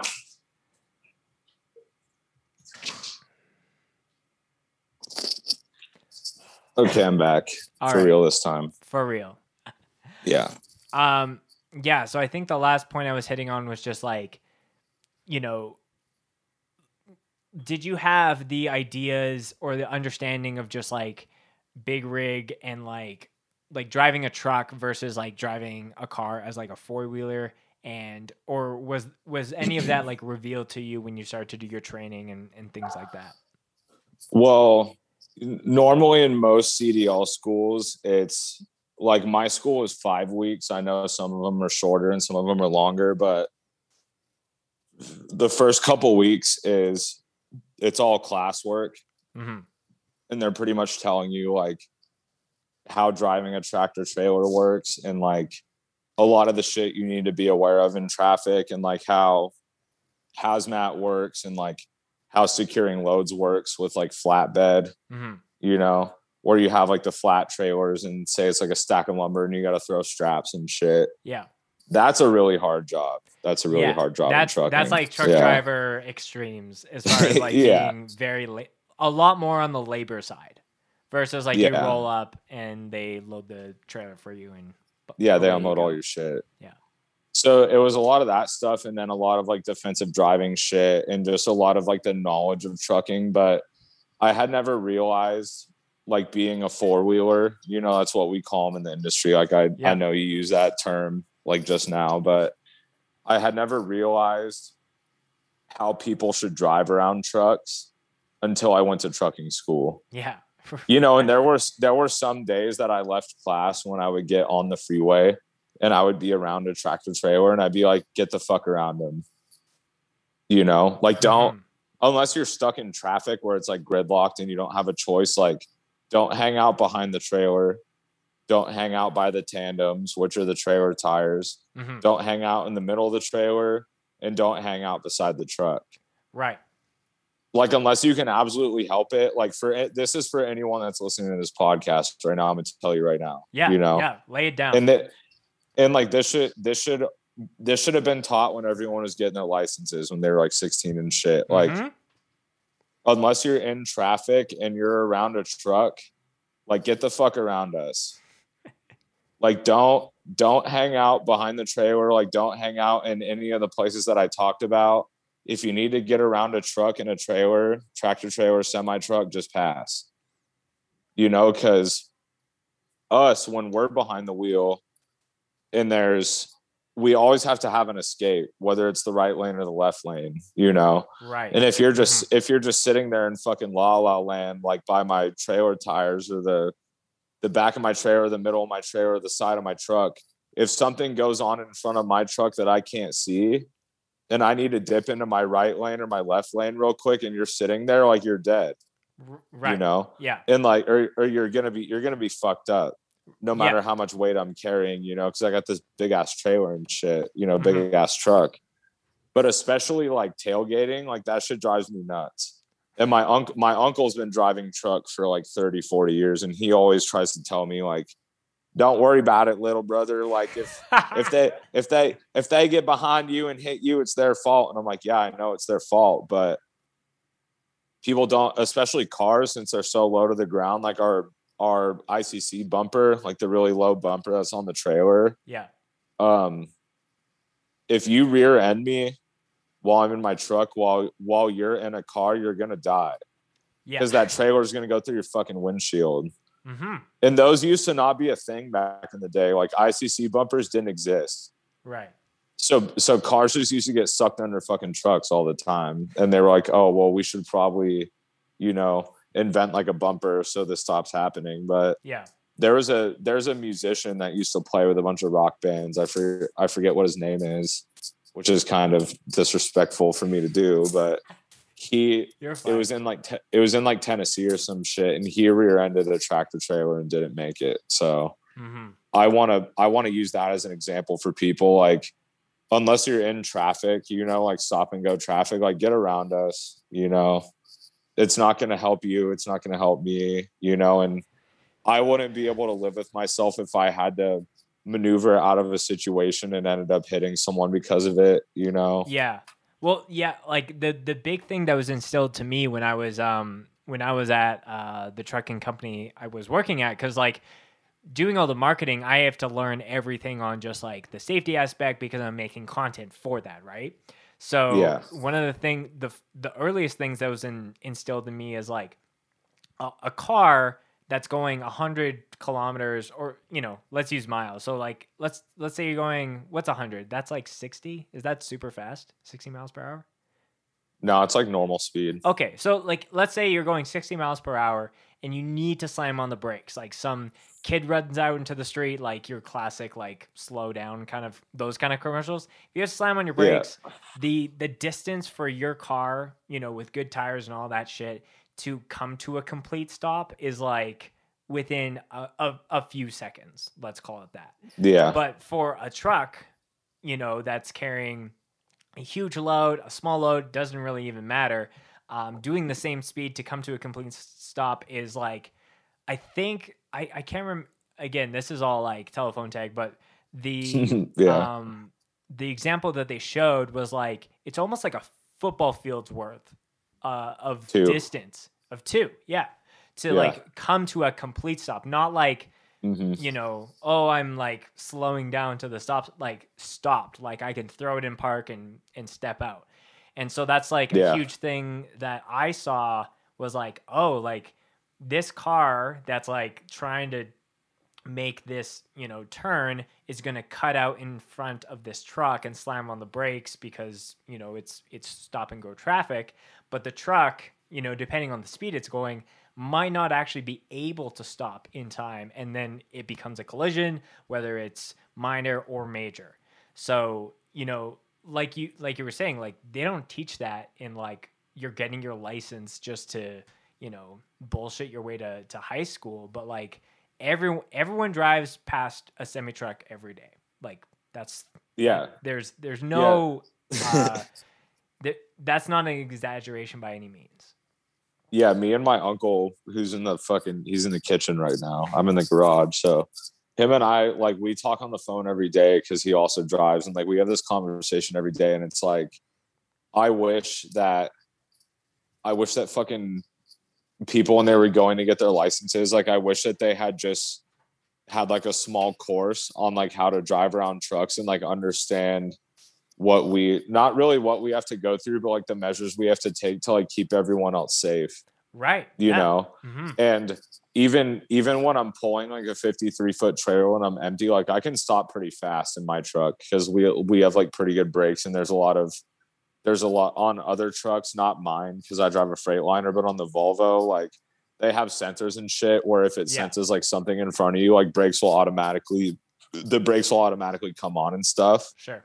you know Are you driving But- uh, a Cascadia? A Yeah. Oh, I okay, dri- cool. yeah, I drive a 2019 Cascadia, but Cool. like 20,000 pounds or like 15,000 pounds isn't really that heavy, especially when you get in the low thousands. That's like light, like you might as well be empty. But if I'm hauling anything between like 30 and 40 and above, like that's fucking heavy as shit. You can feel it, you know, you can feel it when you're pulling it. And when you're fully loaded like that and you have to come to a stop, like it does take two or three football fields to stop Right. and it's it's there's a sticker right by our mirrors on our windows where it says that like it's Mhm. like 62 miles an hour seven seconds to save somebody's life yeah. and like anyone that's listening to this show, like i want you to take i want you to take that into account the next time that you cut one of us off or that you go in front of us and like you slam on your brakes because something's happening in front of you you know like i understand that people that just drive normal cars and that like live a normal life like they're not trained to be professional drivers like I am. Yeah. But if they could if they could take any piece of advice from what I'm saying, it's you need to be 100% aware of what's going on going on around you at all times. Just in like that split second, you know like some shit could happen. Yeah. You know, so like people need to not only be aware of their surroundings and stuff, but just driving around tractor trailers or semi trucks, like you need to be extra aware of pretty much all the shit that I mentioned. Yeah. You know, like just don't don't hang out around us unless you are in traffic and you're, or like you're like gridlocked and you have to be around us. Like if you can get around us, get around us. You know. Yeah. Yeah. I think um like I think the thing that was always like the thing that was really eye opening to me was the company I worked for, it was mandatory for any new hire, whether you were working the dispatch floor, where you were working in the marketing department, or you were working the fucking wash bay. Um, was to do a was to do a ride along. So what that was is you go out for a day, um, either someone who's maybe doing a regional thing that they're back at the office in like Yeah, dedicated. yeah, yeah. If they're Yeah. dedicated or they're a city driver. And it was mind blowing just like seeing like essentially because because we on the marketing team tried to push the professional driver versus just like a truck driver or a trucker um, because it truly is like people that you know they get a specific license to even qualify to drive for a trucking company It's a fucking trade. Yeah. yeah yeah exactly The trade, So, man. like to to see them be like, oh, here's this guy, he's gonna cut, and lo and behold, he cuts in front, or like he, you know, maneuvers in a weird way.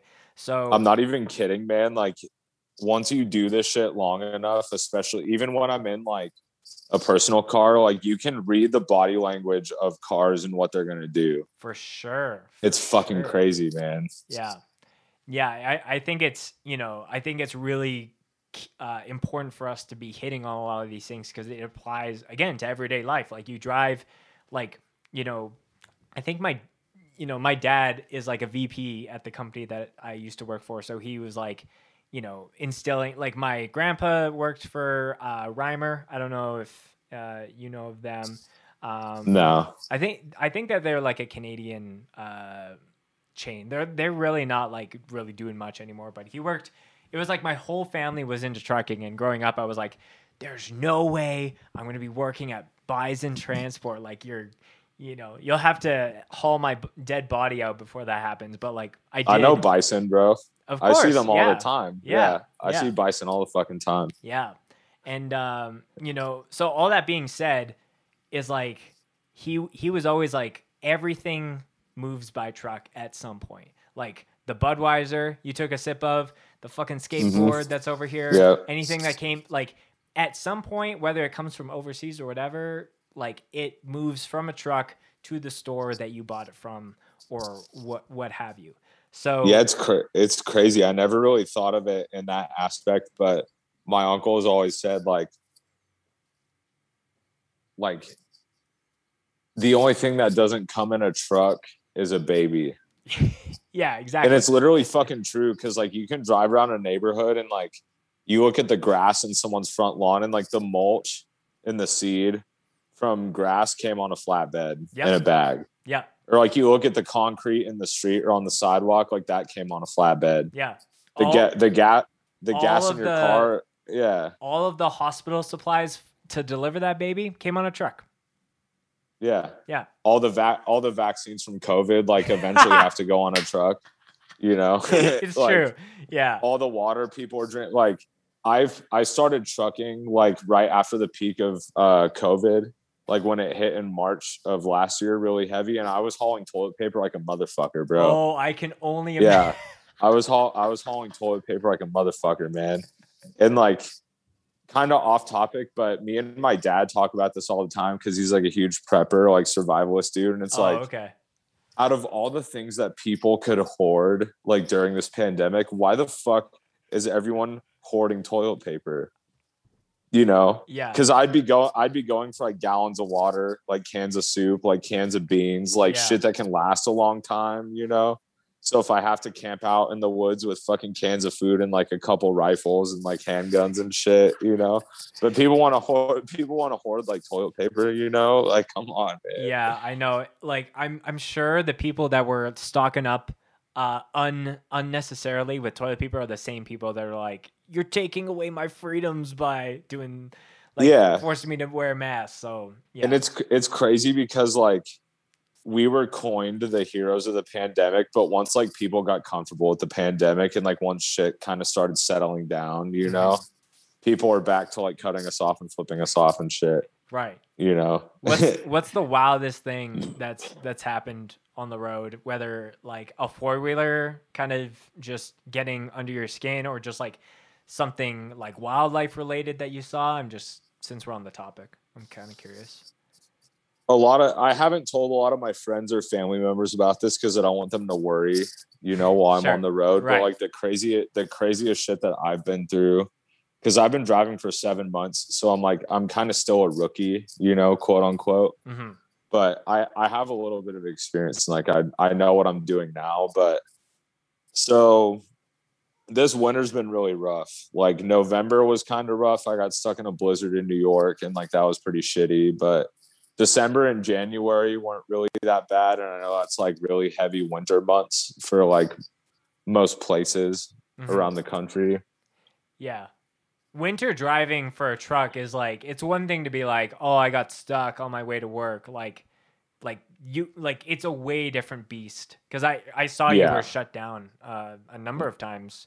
I've been yeah, no, I've been shut down a bunch, but uh January and February were fucking rough cuz like I went to San Diego for my birthday and I stayed in the truck from December 30th until the end of February or the beginning of March. Oh. It's like okay. literally just a week ago. So I was out for like two and a half months. And uh I was out in Montana and I had stayed at this truck stop that's like right by a strip club that has like a it's a it's a bar with a it's a regular bar with like a titty bar, you know. So I stayed there and like had me a little fun, you know. So Sure.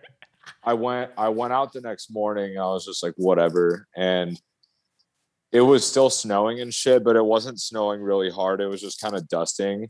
And the whole it was uh it was on 90 East in Montana out by Missoula, if anyone knows what I'm talking about. But um I had just left Missoula and the whole left lane was all snow and ice and you can see that shit. You know, Mhm. like if you've been if you've been out here long enough and you know what the fuck you're doing, you know what you're looking for. Like you can you can see snow and ice when when you fucking see it, you know. So Sure. the whole left lane is snow and ice, but I'm in the right lane on a two lane fucking highway on 90.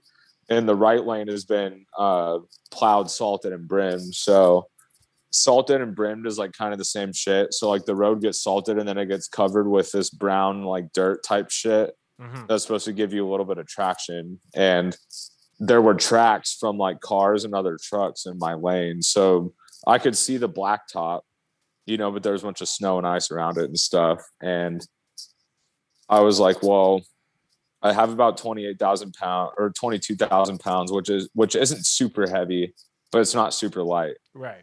because like the heavy the heavier you are in those kind of conditions the better you're off because you have more traction Sure, yeah. obviously Mhm. on your drives and on your tandems on your trailer tires so i'm like driving and stuff and uh i'm going 50 in like a 65 or a 70 which is still too fast for those conditions but i was like well i mean my lane's been plowed and salted and there's tracks and stuff and i can see the asphalt and i got cocky you know so i'm driving 50 you know where i feel comfortable to where i can still run a little fast and like make miles and shit you know because Yeah. that's that's the name of the game Mhm. And I had just started sitting pretty low to the floor because our seats are air controlled. So I was sitting on the floor and then I feel my drive tires kick out. And I'm like, oh, fuck.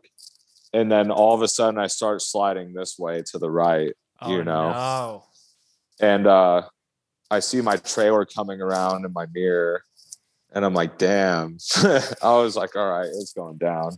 I was like, it's going to happen like this. So normally most people would slam on the gas or the brakes to because they want to panic, you know. But the Right. worst thing that, especially in a car, for anyone that's listening, like the worst thing that you can do is slam on your brakes when you're in a slide because you'll just keep sliding. Mhm. Or if you're if you punch it, I mean, in a in a semi truck, it's different because when you punch it, you get traction, you can straighten out. But in a car, no matter what, you're just going to keep sliding, whether Yeah. you're whether you're on your gas or your brakes. So, um, I'm surprised that I didn't forget anything that I was taught, especially by my uncle, because he taught he told me to just put my feet on the floor and steer when I'm in a slide. So Mhm. I started sliding all the way this way to the right, and then it was so fucking nuts because all this adrenaline was happening. But in the blink of an eye, I see fucking like like that. My trailer goes from my right mirror to my left mirror. I had never seen anything like that. It was like boom, my fucking trailer's already over here, and I'm like, dude. I was like, I'm probably gonna die. Like, th- like this is it. You know, like, like I'm not. There's no way I can recover from this. And so my trailer's like pretty much all the way on my left, and my tractor is completely facing at like a 90 degree angle Mhm. where I'm looking, looking like straight parallel to the fucking oncoming traffic. I'm like sitting like this, you know. Yeah. So I'm just completely sideways. And in my mind, like somehow I was so fucking like scared, but I still had like my training in the back of my head. And I was like, I think I have one more counter steer to like put it straight, you know, because you never want to steer into your slide when you're on snow and ice. You want to steer out of it. You want to counter steer. So I'm all the fucking way left. And then I'm like, I have one more counter steer before I'm in the ditch because I already thought I was going in the ditch, you know, mm-hmm. because I was facing it. So I counter steered one more time and I'm straight again, just magically, Yeah. just all the way fucking straight. And I've, I was, I was listening to fucking Bones while all this shit was going on. so I literally like shut my stereo off and was just sitting in silence and I like had to smoke a cigarette real quick to like fucking calm down, you know. I was Mhm. like, oh my Yeah, god, sure. bro, like this shit is crazy. And I had my radio, you know, the CB, and there was a there was a guy behind me that watched the whole thing happen, and I was like, I'm okay. He Yeah. didn't say anything back, but I was just like, I'm okay, you Yeah. know. Yeah. But my heart, my heart was like beating out of my fucking chest, and I was like, bro, this, like that shit was crazy, you know. But Yeah. But I drove pretty. Sl- I that- drove pretty slow after that. yeah. But that's always the thing. Like I would hear from people that either were driving for two years or twenty years. Like you know, it's those mom. It's it's any moment where you get cocky or you overestimate or you're just like, oh, I really like. It's only it's only ten miles before I get you know to my stop or you know that Yeah. where, where those yeah, instances happen but uh, in the same token like having all the training that you had to like assess and like you know okay what are my options for you know maneuvering out of out of this situation um, because i'm sure there's a lot of truck drivers or four wheelers definitely who you know they would be in the ditch like long before that um, Yeah. you know without that training for sure before that, I had seen a few people in the ditch. Literally the the day before that incident happened with me, I was coming down Liberty Pass, which is the it's like the it's a six percent downgrade, so it's like a pretty far uh, decline Mhm. or incline depending on which way you're going, but it's between like Coeur d'Alene, Idaho, and like the border of Montana. oh okay yep and I had co- I had come up on like this pickup truck that had the emergency cones out, and he was like, "Slow down," and I was already going like thirty, and I kind of looked at him and I was like, "Fuck you, bro! Like, what do you mean?" and I came around the corner, and there was a Swift truck that had like they had hit the barrier with their trailer, and their whole fucking tractor had like spun around and smashed into the barrier and came back around the other side. oh side, my gosh and it was just mangled into fucking pieces, bro. And Mhm. for anyone that knows anything about trucking, like everyone shits on Swift. yeah So like so like that dude got fucked up. And then I went like five more miles down the road and there was a whole truck that had gone off the road and flipped into the woods. Like full tractor trailer just upside down. And I Mhm. was like, damn. But I had I I had only had like 140 miles to go to the truck stop with the titty bar. So I went and stayed there.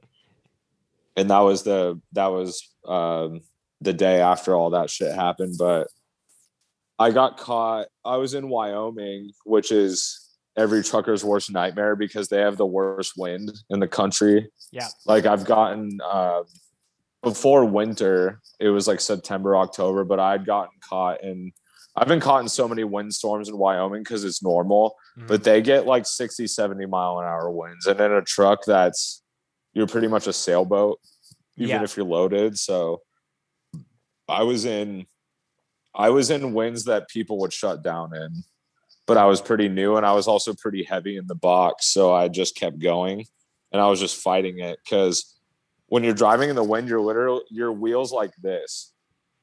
And you're holding it there so you can stay in your lane. That's how strong the fucking wind is in those things. So I'm driving along and I I come I come across this like tipped over truck. And it had just happened. And the cops were just getting there. So I knew I knew like dude was still inside, you know. Oh, fuck. And I drove like a mile ahead and I saw another truck like that Mhm, where like the cops had just gotten in there and I knew that, the guy was still inside or a woman or whatever, mhm. you know, because there's women driving trucks and shit. So Yeah, for sure. I drove like four or five miles ahead and my dispatcher calls me and I'm like, hey, what's up? And she's like, yo, you need to shut down right now. Yeah. And I was like, yeah, I know. I just saw like two fresh rollovers. And she's like, what the fuck? But yeah, I was in I was in Wyoming right at the start of winter and like or not at the start, but when shit got really bad in like January or February, like I was telling you about. Yeah. And I drove through a blizzard for like 400 miles. And this was right after I got my radio. So I was right behind like five other guys and we were all in tandem just talking on the radio Mm. And they were all just like letting us know about accidents that were happening and it was cool because the camaraderie in trucking has like died a bit but like in that moment when i'm driving for eight hours through a blizzard going 25 miles an hour like these other five guys are just like helping me through this shit you know Sure. Yeah. and totally. and we're we're all we're all like helping each other to do this shit. But I had planned to drive out of Wyoming during that, and we got shut down like right before Laramie, which is where shit gets bad, and we got shut down. But along that drive, I saw trucks and and cars in the ditch like the whole fucking time, Sure. Yeah. straight up. Yeah, Yeah, and I think like you know, I, I like naturally interviewing truck drivers when I when I was working at Bison, like you know, the thing that I always heard was like there are there are for sure certain conditions that are like you should not be on the road, like, but there are certain conditions for a truck depending you know on how much you're hauling and things like that where you can go like 20 kilometers an hour or like 10 miles per hour if you want to but if it's in your if your perspective if, if it's like i'm just it's better for me to shut down and wait for this to blow over by the morning or or assess it in the morning at least then then you Mhm. play then you play those games but um The- yeah, that's all up to the driver. I Yeah. mean, our company wants us to chain or like throw cables, which are like chains, but you have instead of like straight up drag chains, you have these weird looking cables that are like wires and you connect them in the back, then you connect them in the front, and they want you to they always want you to chain up because they're like a mega carrier. So they always want you to chain up or throw cables, but that whole process sucks and you can only go 25 miles an hour and like a lot of the older guys that have been out here for a bit they're like if it's bad enough to where you have to chain or throw cables like shut down. Yeah. Yeah. You know? Like if it if it's bad enough to where you have to put on shit to prevent you from like eating shit you know it's it's better to shut down and wait it out if you got food and water in your truck than to like save your career you, Yeah. know Yeah, and, and and you alluded to it a little bit early on, but like for those that don't know, like truck drivers make their living when their wheels are turning. Like unless you're a Yeah. city driver and you work nine to five and you're just driving around the city and then you go home. If you're doing a long haul run, like you get paid. Like every carrier is different as far as how much they pay per mile. So it becomes this big game of like oh well if i shut down then my paycheck won't be this and blah blah blah so it's it's like i feel for a lot of people that that make their living that way and i respect the hell out of people who you know will choose uh, a far safer option versus like I'm just trying to burn and turn ultimately. Yeah. Yeah. I mean, with my company, like we get paid per we get paid per mile, so we have like a mileage rate, but we also have uh guaranteed pay Mhm. every day. So it's Oh, like a okay. flat rate That's it's like a flat rate. Yeah. of like a certain dollar amount. It's like a hundred something bucks, depending on how much experience you have. Like mine, mine was dog shit, but it's like kind of high now for like yeah, it my goes up guarantee. over time. Yeah. Cool. Yeah, so like my guaranteed rate is pretty high, and my cents per mileage is like okay, you know, for seven for seven months of driving. But a lot of people that are very deep into the game have trucking jobs where they're getting paid like 51 or like 53 cents a mile which is like a shit ton of money Yeah. you know Sure. it's like a it's like a good amount of money for someone that's like driving and shit hmm that's a company driver that isn't an owner operator Yeah. and when you're making that kind of money and you don't have a guaranteed weekly pay like i do like your money relies on the miles you run Yeah. so like if if you're not if you're not keeping left door shut as we call it if you're not if you're not left door shut and you're not fucking rolling miles you're not making money Yeah. but the cool thing that a lot of these companies have is they have like a breakdown pay. So if like your truck breaks down like because of mechanical failure, or if you're stuck in like wind or ice or snow or whatever, like they'll pay you a flat rate to Mhm. just stay there. Yeah. So yeah, I that's think pretty cool. I think it's real crucial if if any like if there's one or two people who are listening who are like either in that market or they're thinking about it, like it's like doing like carrier shopping is like really really important because that was something I learned too. Is like um you know there are certain industries that you can like bounce around or there might be like people that like headhunt you to jump around but truck drivers largely are like very loyal like when they get on a carrier that takes care of them like and there's no reason to maybe go to a- another one like that like a lot of drivers at least at bison were there for like 20 plus years just because Yeah. it was like like yeah like i'm i'm being taken care of why why do i need to go and drive for TransX or whoever it is Yeah, I mean, like when you find that good company that pays you the amount that you want to be paid, and they give you mile, because like miles are very fucking important. Because like for sure once once you get past that year threshold, because like most most good respectable companies that are gonna pay you worth of fuck, they're not gonna hire you unless you have a year under your belt. And like some companies are two years, like the really Yeah. good companies are like two years, you Yeah. know, and like once you have that amount of experience under your belt, like you really need to do your research and go to a company that's going to pay you a good cents per mile rate, but you want to look at benefits, you want to look at breakdown pay, and you want to look at like all the other shit like that yeah. because a company could pay you like 53 cents a mile but they don't they don't have good benefits or they don't have breakdown pay or retention pay. Right. You know because i've i've gotten caught stuck sitting at like a shipper receiver for like nine hours before and like yeah. our our detention pay doesn't kick in until like five or six hours after you've been on the door. Mhm. and like some co- a lot of the smaller companies that pay a lot of money it's it kicks in sooner than that and like you have to look into shit like that Yeah, you know for sure. because it because like i'm eating like i'm making decent money but like i'm eating the shit with a grin when i have to sit in bad weather or sit on a dock for longer than i have to but like you just have to deal with it in your first year Mhm. it's kind of it's kind of like prospecting essentially in that in that like regard where you have to like earn your stripes Yeah. you know very similar to like being in a in a band and going on your first tour to a degree right? So yeah. no i think ryan i think we could easily talk about trucking and, and things for another like one or two hours but we've been going for a minute so we should probably uh, start to wrap up the show. And and i hope that you know people that are listening that have made it this far in um, have some new takeaways as far as you know the next time they even if they're in their car right now and they're driving past a semi that to assess like to try and drive with them in mind a lot more than just like oh here's this big truck that's in my way you know you know yeah um, yeah. So uh, the last question that I have all my guests on the podcast here answer, Ryan, is a favorite mosh story that you would like to share. So obviously that doesn't need to necessarily be something that's like absence of mind related or like I punched this dude. Uh, or whatever whatever is like the first thing to your mind is kind of how we start to wrap up the show. Um,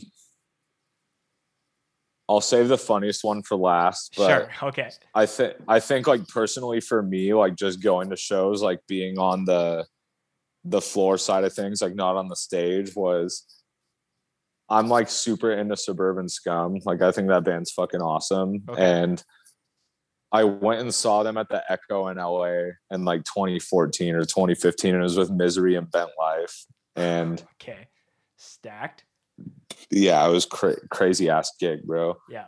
And so Suburban Scum opens up and like the feedback's kicking on and like dude is all like we're fucking suburban scum or whatever and i'm like standing there and i'm i'm probably like 19 or 20 at this point Yeah. and i'm i'm, I'm all like yeah suburban scum and then this dude i just i look over to my left and this dude's like flying through the air and just bink on the top of my head straight up fucking punches me in the top of the head you know Just like your phone, just falling right there. yeah That was you. I, I guess that was literally yeah, you when you got. yeah i guess that was timed perfectly but like i just look over to my left and this dude's just flying through the air and just bink on the top of my head but yeah. i'd say the other funniest one was i saw te- it was like terror backtrack and bane at epicenter in san diego like a year before that Mhm. and i was like 18 or 19 and i'm like moshing to to terror or whatever and then the next thing i know i'm being carried to like the office of the venue by like two people Oh, and uh there's a crucial. There's a Yeah. crucial uh, gap there.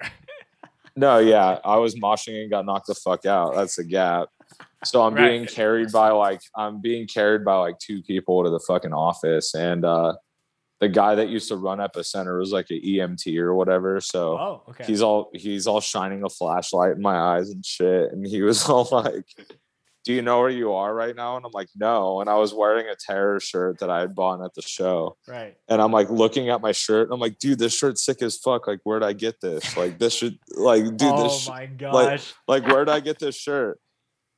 And he was like did you drive here? And i was like uh i don't know. And my car was sitting in the parking lot and he was like yeah you for sure have a concussion. But i would say like the funniest mosh story was uh i've posted this video on my instagram a couple times but when we were playing like the last song of our set at ldb rudy did a front flip on the stage and his foot came down and kicked like this guy in the fucking nuts like right in oh, front of the really? stage. Yeah i'll send you the video after we're done on the podcast but Is it? Can I watch it right now? It, it, it's on your Instagram. no it's Oh, not on my page it's not on my page i posted on my story but i can send it to you yeah, send this, it to me after. yeah like we're we were supposed to play like intro into will of gods but our set got cut short because we went over a little bit so we're playing the intro and i i was like launching into a solo so i didn't see any of this shit happening but right. I, I have the video from like the the youtube fucking shit you know and rudy does like a like a front fr- front flip like somersault thing and he lands on his back and his he's wearing docs so his fucking boot just comes around and just hits this fucking guy in the nuts Oh and he- my gosh. The guy he hit in the nuts isn't he we're not like super close but he's an acquaintance of mine. So like well, like he's asked me for the video and shit. But it's so funny because like rudy front flips and then the guy gets kicked in the nuts and then automatically when he gets hit he's like ooh. Shit is so funny like you see his you see his mouth like go into a o and he's just like oh my f- yeah yeah, the funny. cartoon, the eyes come out of the sockets and everything. Oh, that's so funny. Yeah, like uh one thing I could add before this shit wraps up is uh Yeah. if anyone's listening to this podcast and they're interested in becoming a trucker or a professional driver, uh don't hesitate to hit me up. I'm not like a gatekeeper in any sense and I'm not too cool for shit. So if anyone's interested in getting into like my line of work or like just any kind of CDLA work to hit me up. Um, my at on Instagram is RNCGTR. I'm not on Twitter or anything. So Right. yeah, just just hit me up. Um, one thing I admired about one of your previous episodes was Andrew. I listened to the one with Andrew from I Am. Yeah. Okay. Yeah. Yeah, and I fucking love that band. And he was talking about riding motorcycles, and I'm into motorcycles too. Mm-hmm. And I'm getting a bike this summer. And he was saying like one, w- w- yeah, one thing you have to come to terms with riding a motorcycle is the fact that like you're gonna crash or you're probably gonna fucking die on the thing. Mm-hmm. And that's a huge thing with driving truck too. Is like you're at a 70% chance of getting into an accident when you get behind the wheel one of these things. So if anyone is considering this line of work, you just have to keep that in mind that it's a very dangerous job. So Yeah. but if any if anyone's listening to this shit and they're interested, just hit me up and I'll give you my phone number. We can talk on Instagram or whatever. But I'll give you the whole fucking rundown of how to do shit Yeah. and how to not and how to not get fucked out of getting a job because a lot of these companies out here will try to rope you into the whole get your CDL for free shit and you you're pretty much their slave for a year or two but I'll teach you how to get around all that if you're interested into it you know? Yeah, like if it wasn't apparent, a huge goal of mine, like with this interview with Ryan, was to you know hopefully bring some new attention and just understanding around like semi trucks and how like driving around them is is so crucial and to give them like the space that they need because they drive so differently. And and I knew that you know we were gonna joke and talk about band stuff and hardcore but like l- Yeah. like like clearly you've listened to a number of episodes so you know the importance for me of like talking about the different things um, that are hardcore related. So i really appreciate you know you giving me two hours of your of your night to to chat about all all those things. And and i hope that uh you know whether i'm seeing your truck ripping down the road one of these days or we get to hang at a show whatever comes first um, i'm just looking forward to it and i really appreciate you coming on ryan. This has been really fun. Yeah I appreciate you having me man. It's been fun. And uh I guess one last thing to add on the music side of things is sure. no matter no matter whether you're doing like hardcore rock and roll or punk or SoundCloud rap, you know, like there's always going to be people out there that don't approve of what you're doing and that are going to talk shit and that are going to hate on you, but you just got to fucking do it anyways, you know? Mhm. Yeah. Yeah. I feel like, you know, things couldn't have been ended any better. Um, all of Ryan's stuff will be in the description of the video, in the show notes, all that stuff. Um, again, thank you so much for coming on, man, and, and jamming this. We'll, we'll definitely do this again very, very soon. Yeah, man. Thank you for having me.